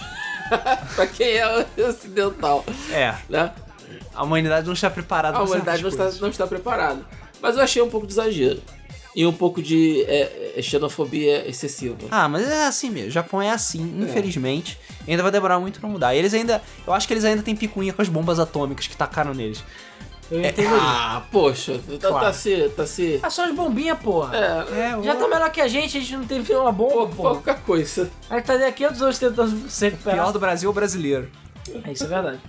O. Não, e é aquela coisa, como a gente tava falando, é, por questão de custo e até mesmo do interesse do público, a tendência é que as feiras fiquem cada vez mais fracas. E é essa coisa também. A gente agora tem várias feiras ao longo do ano para testar os mesmos jogos que saíram na E3, agora vão ser testados na Europa. Jogos que a maior parte das pessoas já conhece, porque ou vazou, ou porque a informação realmente é muito mais fácil, muito mais acessível pro público É, geral. hoje em dia, cara, surpresa é muito difícil, realmente. Você tem, pô, Forza 7, por exemplo. Cara, toda semana está revelando uma lista de carro. Não tem surpresa. Jogo de luta. Quase sempre, toda semana, todo mês, o nego vai re- revelando os personagens, você já sabe que todos que tem. Talvez tenha um outro secreto, mas de modo geral não tem mais nada secreto. É, você só não adivinha os novos. É. Porque os antigos, você olha a silhueta já sabe quem é. Mas mesmo assim, você, os novos, às vezes dá aquela dá uma vazadinha, aparece uma pois coisinha, um registrozinho, entendeu? As Pois é. pessoas realmente caçam esse tipo de coisa. Sim. É, e hoje em dia você não pode peidar fora do perigo que o nego vê, cara. É. É, é foda. Então você vê que cada vez mais as feiras vão perdendo relevância, esse modelo vai ficando cada vez mais ultrapassado, vai sendo substituído por iniciativas novas, por mé- métodos novos, o mercado está se obri- obrigando é, as feiras a trabalhar de forma diferente. Então é aquela coisa, a gente está falando muito é, dessas feiras, mas a gente está falando bem mais da parte de conferência do que a parte realmente para o público em geral. É. É porque a parte pro público, eu acho que vai, vai se manter. É o tipo de coisa que não vai mudar. Por algum tempo, pelo menos. É. Porque é aquela coisa. O. Ainda tem aqueles curiosos, as pessoas que não têm tanto acesso, não têm tantos consoles e tal. E mesmo tão- assim, cara, uma versão beta do jogo, tudo bem, já tá até disponível. Mas muitas vezes você vai numa feira, você vê é, versões alfa rodando, Sim. né? É, jogos que ainda não Eu estão já vi, prontos. eu já vi, eu já vi isso acontecer é, nessa feira que eu tinha falado aqui no Brasil. Da versão que tá rodando na feira era inferior à versão que tava no beta. É, então. Porque era a versão da E3. É. E a feira é, é, tipo no final do ano, sabe? Então a feira, muitas vezes você vai você consegue jogar alguma coisa nova, algum lançamento. Mas, assim, em termos de novidade, de surpresa, eu acho que isso já não vai mais acontecer. Não, Duvido. exatamente. E, e é o que eu falei, a tendência é piorar. Porque eu, o que eu tinha dito, o mercado mudou, né? O mercado tá diferente, ele tá mais. É, mais, mais lento, né, eu diria, para essas AAA. Ah, tá começando a se agregar, ou seja, muitos desenvolvedores estão saindo e abrindo suas próprias empresas. Isso tá fazendo diferença também, né? Sim. Então, menos pessoas trabalhando assim em mais jogos, né? As empresas estão se focando em mais jogos É, específicos. Os indies e os Double A estão ganhando cada vez mais relevância. né? Sim. E a galera que faz jogos mais pesadão mais grandes vai ficando pra trás, porque não dá tempo. Eles não É. conseguem terminar a tempo. Entendeu? Mesmo com equipes gigantescas, é muito difícil você fazer um, um jogo tão grande é, ficar pronto. É porque o projeto é grande, é difícil de administrar. Muitas vezes aparece o gravar, tá? Quero mudar a porra toda, aí o nego joga tudo pro alto, tem que consertar um monte de coisa, o nego ah, pede. Pensa em coisas que são impossíveis de fazer. Fica um tempão tentando, não consegue, e aí pô, o projeto sai completamente diferente. Pois tem que é. mudar tudo de novo. Esse, é. Todo esse tipo de coisa acontece em todos os projetos. O problema é que quanto maior o projeto, maior o problema. Isso. E aí demora mais pra resolver. Pois é. Pois é. Pois É, é. cara, e eu realmente estou preocupado com as feiras. Na minha opinião, elas realmente, assim, não sei se elas vão acabar, mas a relevância delas para o mundo dos games e para notícias, acho que já era, cara. Acho que agora a tendência é as empresas anunciarem as coisas quando elas querem, da maneira que elas quiserem, E na E3 o pessoal só vai lá bater ponto e acabou. É, bota vídeo no YouTube ou anuncia no site tipo oficial, bota no Twitter. Ano Isso aí. passado a Gamescom foi uma parada pica. Esse ano, É, pois é. Vai, vão é. existir os estantes de chão, pra, justamente pra chamar a atenção das pessoas, atrair o Pra dar público, oportunidade papá. quem quiser jogar, jogar. Exatamente, É, fazer, mundo tem acesso, né? fazer networking e tal, mas em termos de informação, de obtenção de informação, realmente tá ficando cada vez pior. É. Tá ficando cada vez mais difícil você se manter atualizado só com as feiras, entendeu? Você pode ah, pegar informação de vários lugares diferentes, muitas vezes vaza, muitas vezes você tem informações atrasadas vindo da feira, o que é um absurdo. É. Porque o mínimo que ela tem que é. estar é à frente, Atualizada, pelo menos, né? pelo menos, sabe? O mínimo. Mas isso não acontece. E aí é foda, entendeu? Pra quem é mais especializado, pra quem quer saber mais, pra quem entende mais, fica cada vez pior você só depender das feiras. Exatamente. Ah, e as feiras, cara, pra mim perderam espaço. O pessoal, não sei, eu sei que existem é, insatisfações em relação ao à organização da E3, a preço e tudo mais. E, enfim, a galera mesmo reclama da questão de hotel, Isso é verdade. que os hotéis na época ficam caros, porque sabe que vai ter E3 e tudo mais, nega abusa. O nego chega lá, fica horas e horas na fila, não aproveita porra nenhuma, É. só joga um joguinho, não era tão legal, e é isso aí, não dá tempo de fazer mais nada, porque é gente pra caralho. Tem muitos stands muito colados, muita informação, você não consegue fazer nada direito. Todas as coisas legais de verdade estão todas as portas fechadas. Enfim, vários problemas de organização que realmente acabam prejudicando a organização da feira de modo geral. Então, como eu tava falando, a gente tem um, um certo papo de insatisfação também, né? Com a própria organização da E3 e de outras feiras também. Que, enfim, é tudo caro, ou ah, é só prioriza certas empresas, aquela história, né? De sempre. Ou tem uma desorganização muito grande. E aí, com isso, a galera também vai, vai indo embora e vai largando certas feiras pra fazer uma parada própria. Porque é o problema é dela. E aí, Sim. cara, o que eu falei, é, eu não, não estou positivo quanto a isso. Eu acho que, pelo menos por enquanto, as feiras não vão ter mais uma relevância tão grande. Ainda mais se a gente continuar com o mercado do jeito que tá aqui. Anuncia o jogo três anos antes do, do- da produção e que, enfim, não tem mais hype, que nego. Basicamente não tem mais surpresa dos jogos. Já sabe o que, que vem. É, você- muitas tem- vezes a, a conferência tem metade dos jogos repetidos. Não, é assim, o jogo já vem, sei lá. É, o nego já tá falando de cada personagem, aí vai aproveitar três ou alguma coisa pra revelar mais um. Então assim, É. É, são os tempos modernos, cara, infelizmente. E é aquela coisa, as feiras eu acho que vão continuar para o público e pra galera que quiser ir, ir e continuar testando, mas em termos de novidades, realmente eu acho que vai ter uma redução grande. Vai ser cada vez menos novidades que a gente vai ver nas feiras. E aí, amigo, não sei, eu gosto muito de fazer os streams da E3, mas esse ano, apesar de ter tido uma outra coisa boa, foi tipo meio. É, sabe? E da Gamescom fiquei muito feliz de não ter feito, senão ia ficar muito puto. É, da Gamescom foi foda mesmo. Da Gamescom deixou muito a Foi bom não ter feito. Mas, cara, é, novamente, calhou de eles não terem o que mostrar. A É. Microsoft não tem o que mostrar, porque já mostrou tudo. A Sony não- tá Sony guardando. Não tem o que mostrar porque Porque vai a- guardar É depois. porque a, a Microsoft quis entrar com a pica toda no, na E3. É. Apesar que a Ubisoft é que, pra mim, ficou de parabéns em termos de dia 3. É, Tanto realmente. que agora a Gamescom não tinha nada pra falar, porque ela já falou que já é falou E3. tudo no Mas E3. foi outra também. Que eu tô Não, aí mostra um trailerzinho novo que mostra outro ângulo do nariz do maluco, grande merda, sabe? Mostra aquela fecha aquela curva do Assassin's Creed de outra forma. É, tipo, grande bosta, entendeu? Não, não, não, não tem uma relevância muito grande. Perto da E3 ou, enfim, de qualquer outra pessoa que eles fossem fazer. E eu fiquei admirado até que a Ubisoft ainda se importou com essa E3. Sendo que ninguém mais se importou, só ela, né? É. De, É, assim, de um modo geral. É a Microsoft, né? De certa forma, sim. Mas enfim. Bom, agora nós vamos passar para os nossos recadinhos da Game FM, né? Nossos tradicionais recados. Vale lembrar que o Debug Mode estará no ar toda terça-feira a partir das 8h30, beleza? E também as pessoas que colaboram com o Patreon recebem o Debug Mode e todos os nossos vídeos antecipadamente. Para contribuir, basta acessar patreon.com.br GameFM. Temos as opções de você pagar em murinhos, ou seja, em dólares, ou pagar também pelo PagSeguro, onde você pode pagar em reais ainda. Não, uma vampirinhos, pô. ah, em vampirinhos. vampirinhos, claro. Em temerizinhos.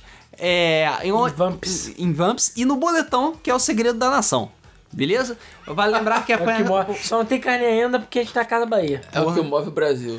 É, vale lembrar que por apenas um dólar você pode receber todos os vídeos antecipadamente da Game FM, beleza? Isso inclui nossos podcasts, gameplays, vídeos afins e também o Volboot, o nosso podcast do Tecno Etc, que fala sobre tecnologia, onde o Alan, o Ricardo e o Matheus participam e, enfim, falam muito mais merda do que aqui dentro do Debug É, e Mode. tem make-offs exclusivos também, tem outras coisas. Claro, tu ajuda a gente também nessa bagaça que tá foda. Tá foda. Se não quiser, não tiver dinheiro pra ajudar com o patrão, não tem problema, você pode ajudar com um fake por dia. É. Ou divulgando essa porra pra gente pelo menos ter 10 mil inscritos e poder usar o YouTube Space pra fazer mais mês do Flipper, que é o nosso programa de notícias que tem toda quinta-feira. Exatamente, toda quinta-feira a partir de 9 e meia.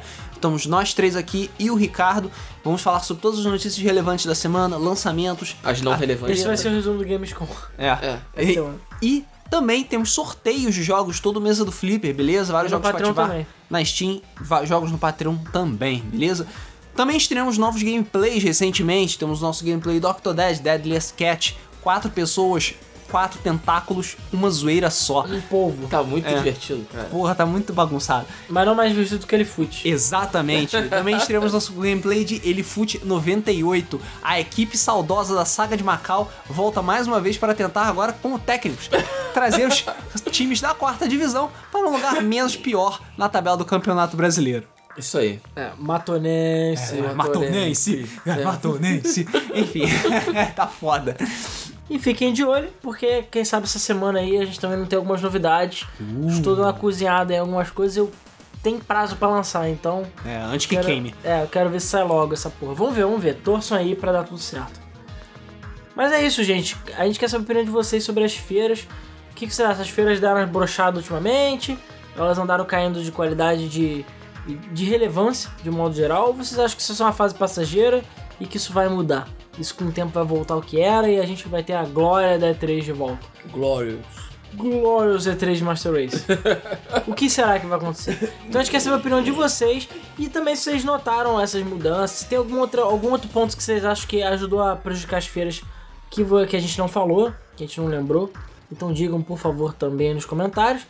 E é claro, não se esqueça que escrevam seu comentário, semana que vem a gente lê. Claro, a gente já tá meio que selecionando os comentários também, porque, cara, tá rolando muito comentário, tá foda, mas sempre que a gente puder, a gente vai dar uma olhada, vai dar uma lida nos comentários no próximo episódio, beleza? Então capricha no seu comentário. E isso aí, cara. A gente Ah. tem que agradecer muito pelo apoio, como sempre, muito pelo carinho de vocês e muito aos novos inscritos também. E quem, vamos ver se a gente consegue chegar a 10 mil logo nessa bagaça, né? É. É, Pois enfim, é. o que a gente falou, se, se cada inscrito criasse um pontinho, pontinho por dia e, desse, e se inscrevesse no canal, a gente conseguia chegar nos 10 mil. Então, sei lá, se não quiser fazer isso, que divulgue pelo menos, a gente agradece muito, beleza? Então é isso, vamos para a leitura dos comentários do nosso último episódio, que foi é, Mega Drive. Mega Drive. Cara, eu já tinha falado mais cedo, esqueci, foi o Mega Drive. Mega Drive. Não, Cienic. Mega Drive, porra. Vamos lá então.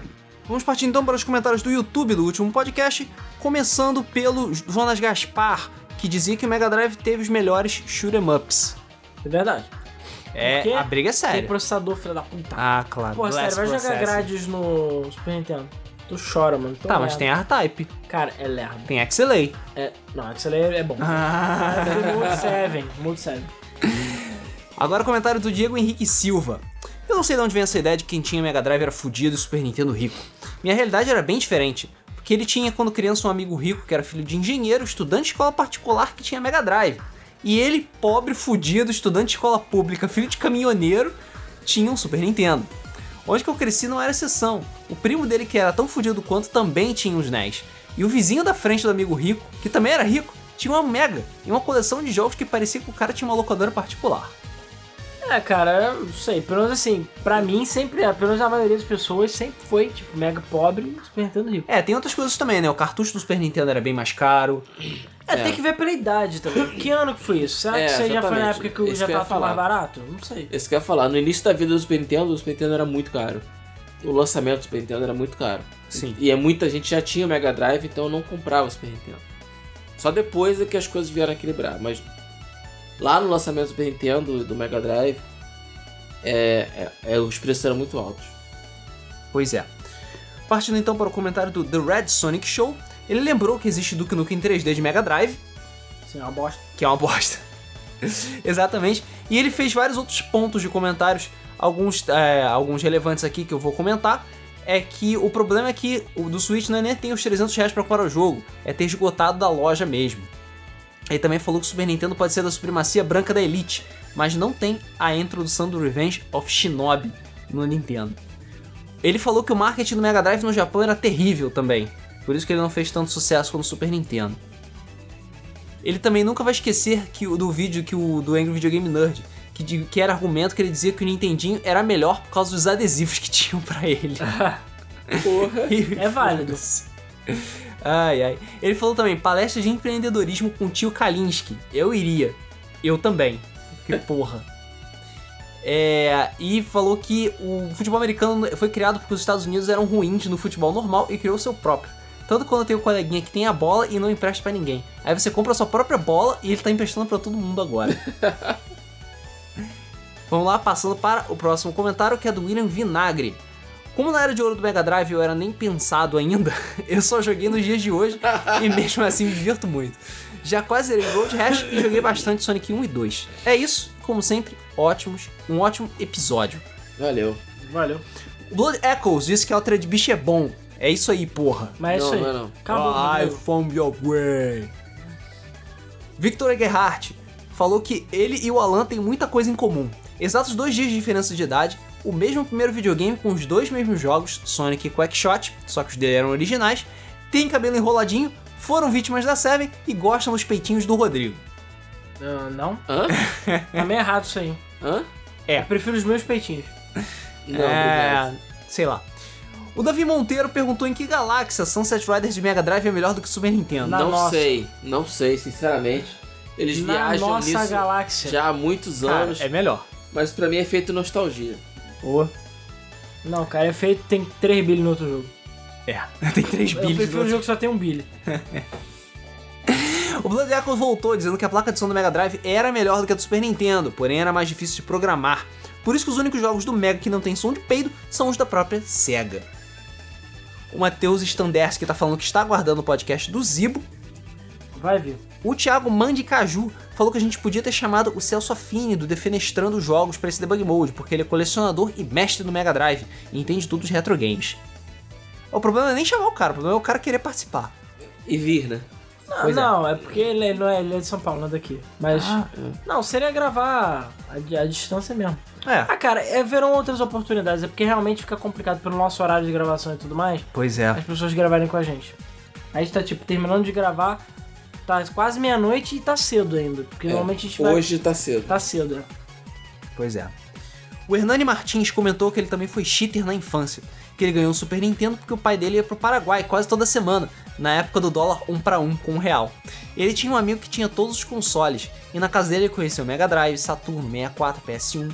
Ele pagava um maior pau pro Sonic, Vector Man e Pit Fighter, que apesar de ser um lixo, divertia demais na época. Ótimo conteúdo, foi bom conhecer melhor o Genesis. Genesis não, Mega Drive, nada de Genesis. Parabéns pelo podcast.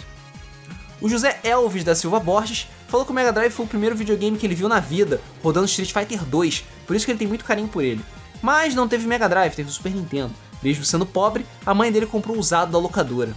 E que ele falou: o Super Nintendo é melhor que o Mega Drive? Claro que sim, ele é muito melhor que o PS4 Pro, Xbox X e o Switch. Nunca vão superar esse console. É look dos graphics. É, o. O Faker Games tá comentando que para corrigir que ele quis dizer Watch Dogs e não Sleeping Dogs no último comentário dele. Ele falou que ama Sleeping Dogs.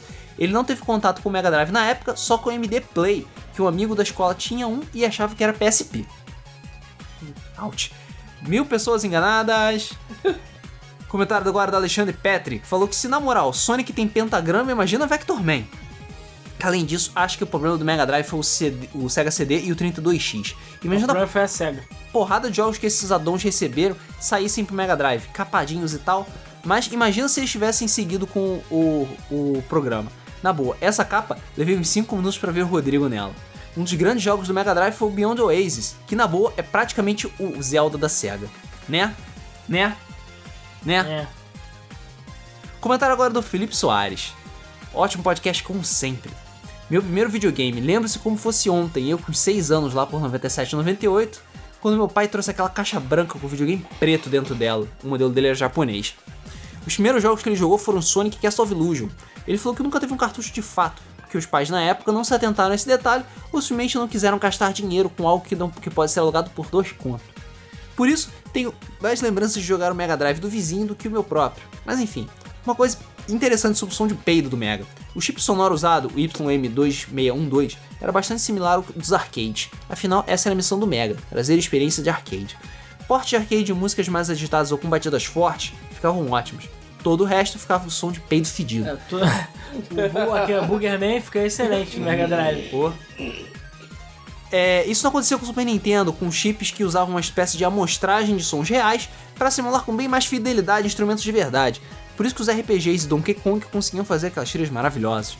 Eu vou deixar um artigo em português que aborda muito bem isso no fim do meu comentário. E Gênesis e o caralho, é megão da massa. Megão da massa. Porra. Fernando Dantas comentou como é que alguém dá dislike no podcast e tem Surprise Butt Sex. Filhos da puta. Não tive Mega Drive. Sempre tem os haters, né? Né? Sempre tem, sempre tem. Não tive Mega Eu não Drive. gosto de Surprise Butt Sex. barra Genesis. Eu escolhi esperar também e fiquei com o Super Nintendo. Como os jogos eram caros da época, eu só alugava as fitas. Fui jogar Mega Drive só pelos emuladores depois de velho e gostei bastante. Seria bom fazer que nem hoje em dia e ter mais de um videogame, pois os exclusivos realmente valiam a pena. Diferente de hoje em dia, que lançam temporários e console exclusive, que nem vale tanto a pena. PS, fui jogar Shinobi 3 por volta de 2010 e gozei. Gozo até hoje. Gozo que tal? É, gozo que tal, só isso que eu digo. O Rodrigo XD falou que ele tinha Super Nintendo, mas ele não era rico. E na SEGA ele falou que parou no Master System, mas jogou muito Mega com os amigos. É, ele falou que a Sonic começou com essa palhaçada de colocar CD com demo junto com o console. Filhos da puta. Falou que a Altered Beast era foda, sim. Desert Não. Strike era foda, sim. Sim. E que ele lembra de Animaniacs Tiny Toon Adventures, que eram simplesmente fantásticos. Incríveis. Sim. Exatamente. Ele também falou que as maiores lembranças da SEGA dele eram todas no Master. Contudo, era absurdo jogar Super Monaco GP no Mega, Golden Axe, Sonic. E um dos jogos mais marcantes pra mim na época foi o Haunting, ou Poltergeist.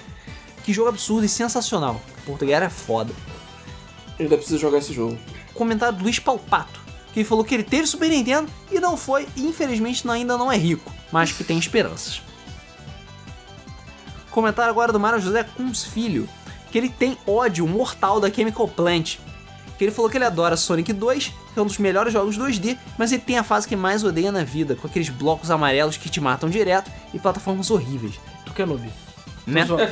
E aí lança um novo Sonic 2D com Chemical Plant. Mas que sacanagem é essa? Só eu que não gosto da Chemical Plant? É, agora ele é o Dark Souls dos jogos de Sonic, cara. É. Ah. Cara, eu já vi várias montagens, tipo, uma- a capa do Dark Souls com a cara do Sonic, sério. Bando de número que não sabe jogar. Porque o jogo dá game over quando você morre, cara. Uh, nossa, Nossa. que merda.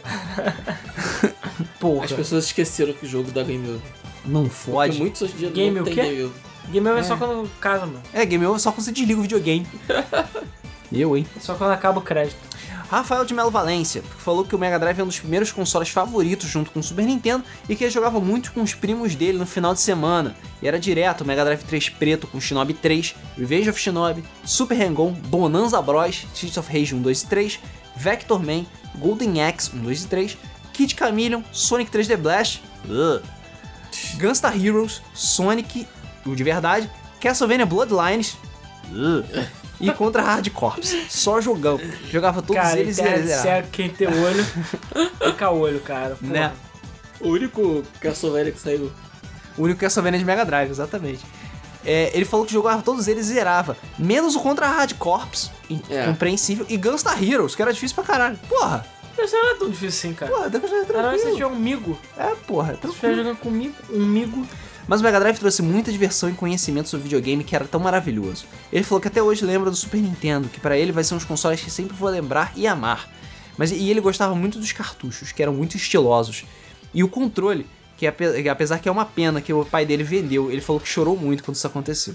Mesmo assim, ainda tem emulador no PC e os jogos tinha até hoje não, me, não se enjoa e sempre trazem diversões. Ótimo podcast e abraços. Isso aí. Comentário do Eduardo Cosme. E aí, tranquilo? Eu fui da turma do Super Nintendo, mas joguei muito Mega em locadora e na casa dos amigos. Jogou muito Streets of Rage, jogos do Sonic e todos os blockbusters da SEGA. E realmente, Altered Beast é uma merda. Abraços. Aê. Não é não. É sim. Falou o Nintendista. Então- Né? E o Rodrigo também era Nintendista, enfia no cu, sua opinião. Falou. Falou. O Léo Chads Disse que não teve o Mega, mas já jogou várias vezes em um. Aquele controle de seis botões era uma delícia de segurar. Nossa, era mesmo. E o console me fez conhecer Sonic, que é uma série de jogos que eu curto bastante, apesar dos pesares. Também conheci jogos como OutRun, Bonanza, Streets of Rage e mais atualmente Castle of Illusion, World of Illusion e muitos jogos. Saudades dos consoles da SEGA. Pois é, né? Fang Extreme, ele falou que jogava Mega Drive porque é pra menininha. Jogou muito Sonic 1 e 2, Street Fighter e sou muito fã da SEGA. Por favor, faz aquela voz do começo do jogo. SEGA!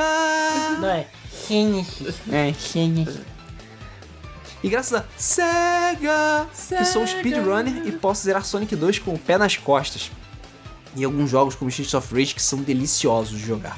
Espero que vocês futuramente tenham muitos inscritos. Eu não tenho muitos amigos, mas recomendo para todos eles, até pro meu cachorro. Eu tenho um canal. Mas você tem muitos Ó.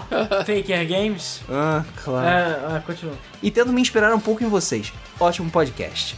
É. Se, é, se você tiver oportunidade, eu não sei se você já ouviu, é, na Videogame Live, na música do Sonic, um coral fala é, Sega. É muito maneiro. É muito maneiro. Acho que você fala, se Assista. tiver oportunidade, vai na Deep Web, pega uns Bitcoin, contrata uns, uns caras gente ganhar uns inscritos aí. É, É. Ok. claro. O Quase a Paulo, mesma coisa que você falou. Quase Paulo- coisa. o Paulo Alexandre falou que pela primeira vez que viu Shinobi quase gozou. Eu gozei. Ah, frase do Rodrigo. Too much information. Hip, grupo do pornozão. E o Fernando Dantas, filhos da puta, só mandam mulher de tromba naquela merda. Tem que falir mesmo. Mas agora o grupo do pornô voltou. Voltou. E ainda não, ainda não tem nenhuma mulher com rola. Aí não tem nenhuma nenhuma Aí- mulher, não? Não, eu tô a- absolutamente decepcionado. Pô, claro. Chocado e não ereto. Claro. Vamos lá então, agora pro comentário aqui é o Tolkien da semana, que foi da Leque Oliveira, que ele falou que quase esqueceu de fazer um comentário sobre o cast do melhor console já idealizado pelo ser humano e que ele nunca ia se perdoar por isso. Falou que é engraçado que nunca teve console. Ele nunca teve nenhum da SEGA, na verdade. Mas na casa de amigos era apenas isso e Master System. E foram tardes e tardes jogando Sonic, Kid Chameleon, Alex Kidd, Shinobi 3, que é o jogo favorito da vida dele, Altered Beast e outros. E sabe por que considero Mega isso tudo? Porque na época que ele jogou Mega Drive, ele já tinha PS1 e PS2 e mesmo assim deixava de jogar só para aproveitar o Mega Drive. Porque tem todo o espírito que ele tanto ama em videogames, que é a diversão. Que a SEGA sabia divertir e inovar nos jogos. Com uma pegada mais cool em todas elas. Eu nunca ia imaginar Shinobi, Golden Axe, até mesmo Sonic feito pela Nintendo.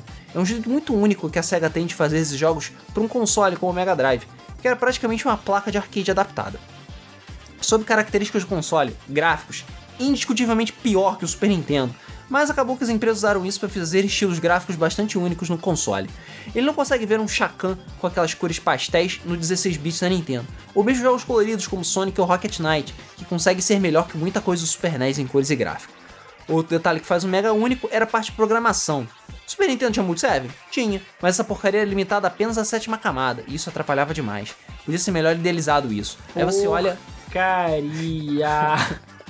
Porra, isso. Porcaria. Sério, fanboyismo é foda. E aí você vê Gunstar Heroes com rotação e zoom de sprite independente. Ah, não, mas aí a gente sabe que é a Treasure. Tantana, É. This is what you are. Tantana. A Treasure ela tava na sétima camada do inferno pra poder fazer aquilo. que ela tinha o, tinha o capeta, mano. É o Shinrin Shinron aquela porra. Né? Som, tecnicamente pior, mas uma coisa que muita gente se engana é que a SEGA que foi culpada pelos peidos. Os jogos americanos usavam um driver de som feito pela própria SEGA of America, que se não me engano, que é a tal da Jams, e ela é péssima. Os desenvolvedores norte-americanos acabavam usando o driver com preguiça e dava aquelas músicas tipo Options Sonic Spinball.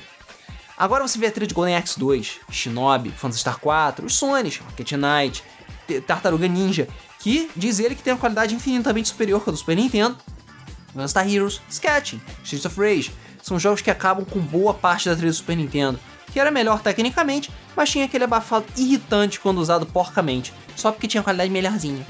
Jogabilidade? Melhor controle já feito. Não preciso dizer mais nada. Enfim, Não tem nenhum tipo de bias aí, né? É tipo. Como é que é o nome? não é nem um pouco imparcial. É, exatamente. O comentário totalmente sem imparcial, é, imparcial, né? Isso aí. Gostei de ver. Ah, ele não é jornalista, então foda-se. Enfim, um produto maravilhoso dos anos 80 e 90 que está aí até hoje legado. Adoro o Super Nintendo, mas o Mega Drive teve a mesma característica do PS2. Pior tecnicamente, mas era um primor perfeito com usado todo amor e carinho. Pena que a SEGA fez a pior decisão dela, que por conta disso mudou completamente a história da empresa. Saturno, se não fosse seus jogos de luta, eu te odiaria para sempre. Em caps lock. Enfim, apesar de certo fanboísmo da minha parte, viu? Ele admite. Aham, certo.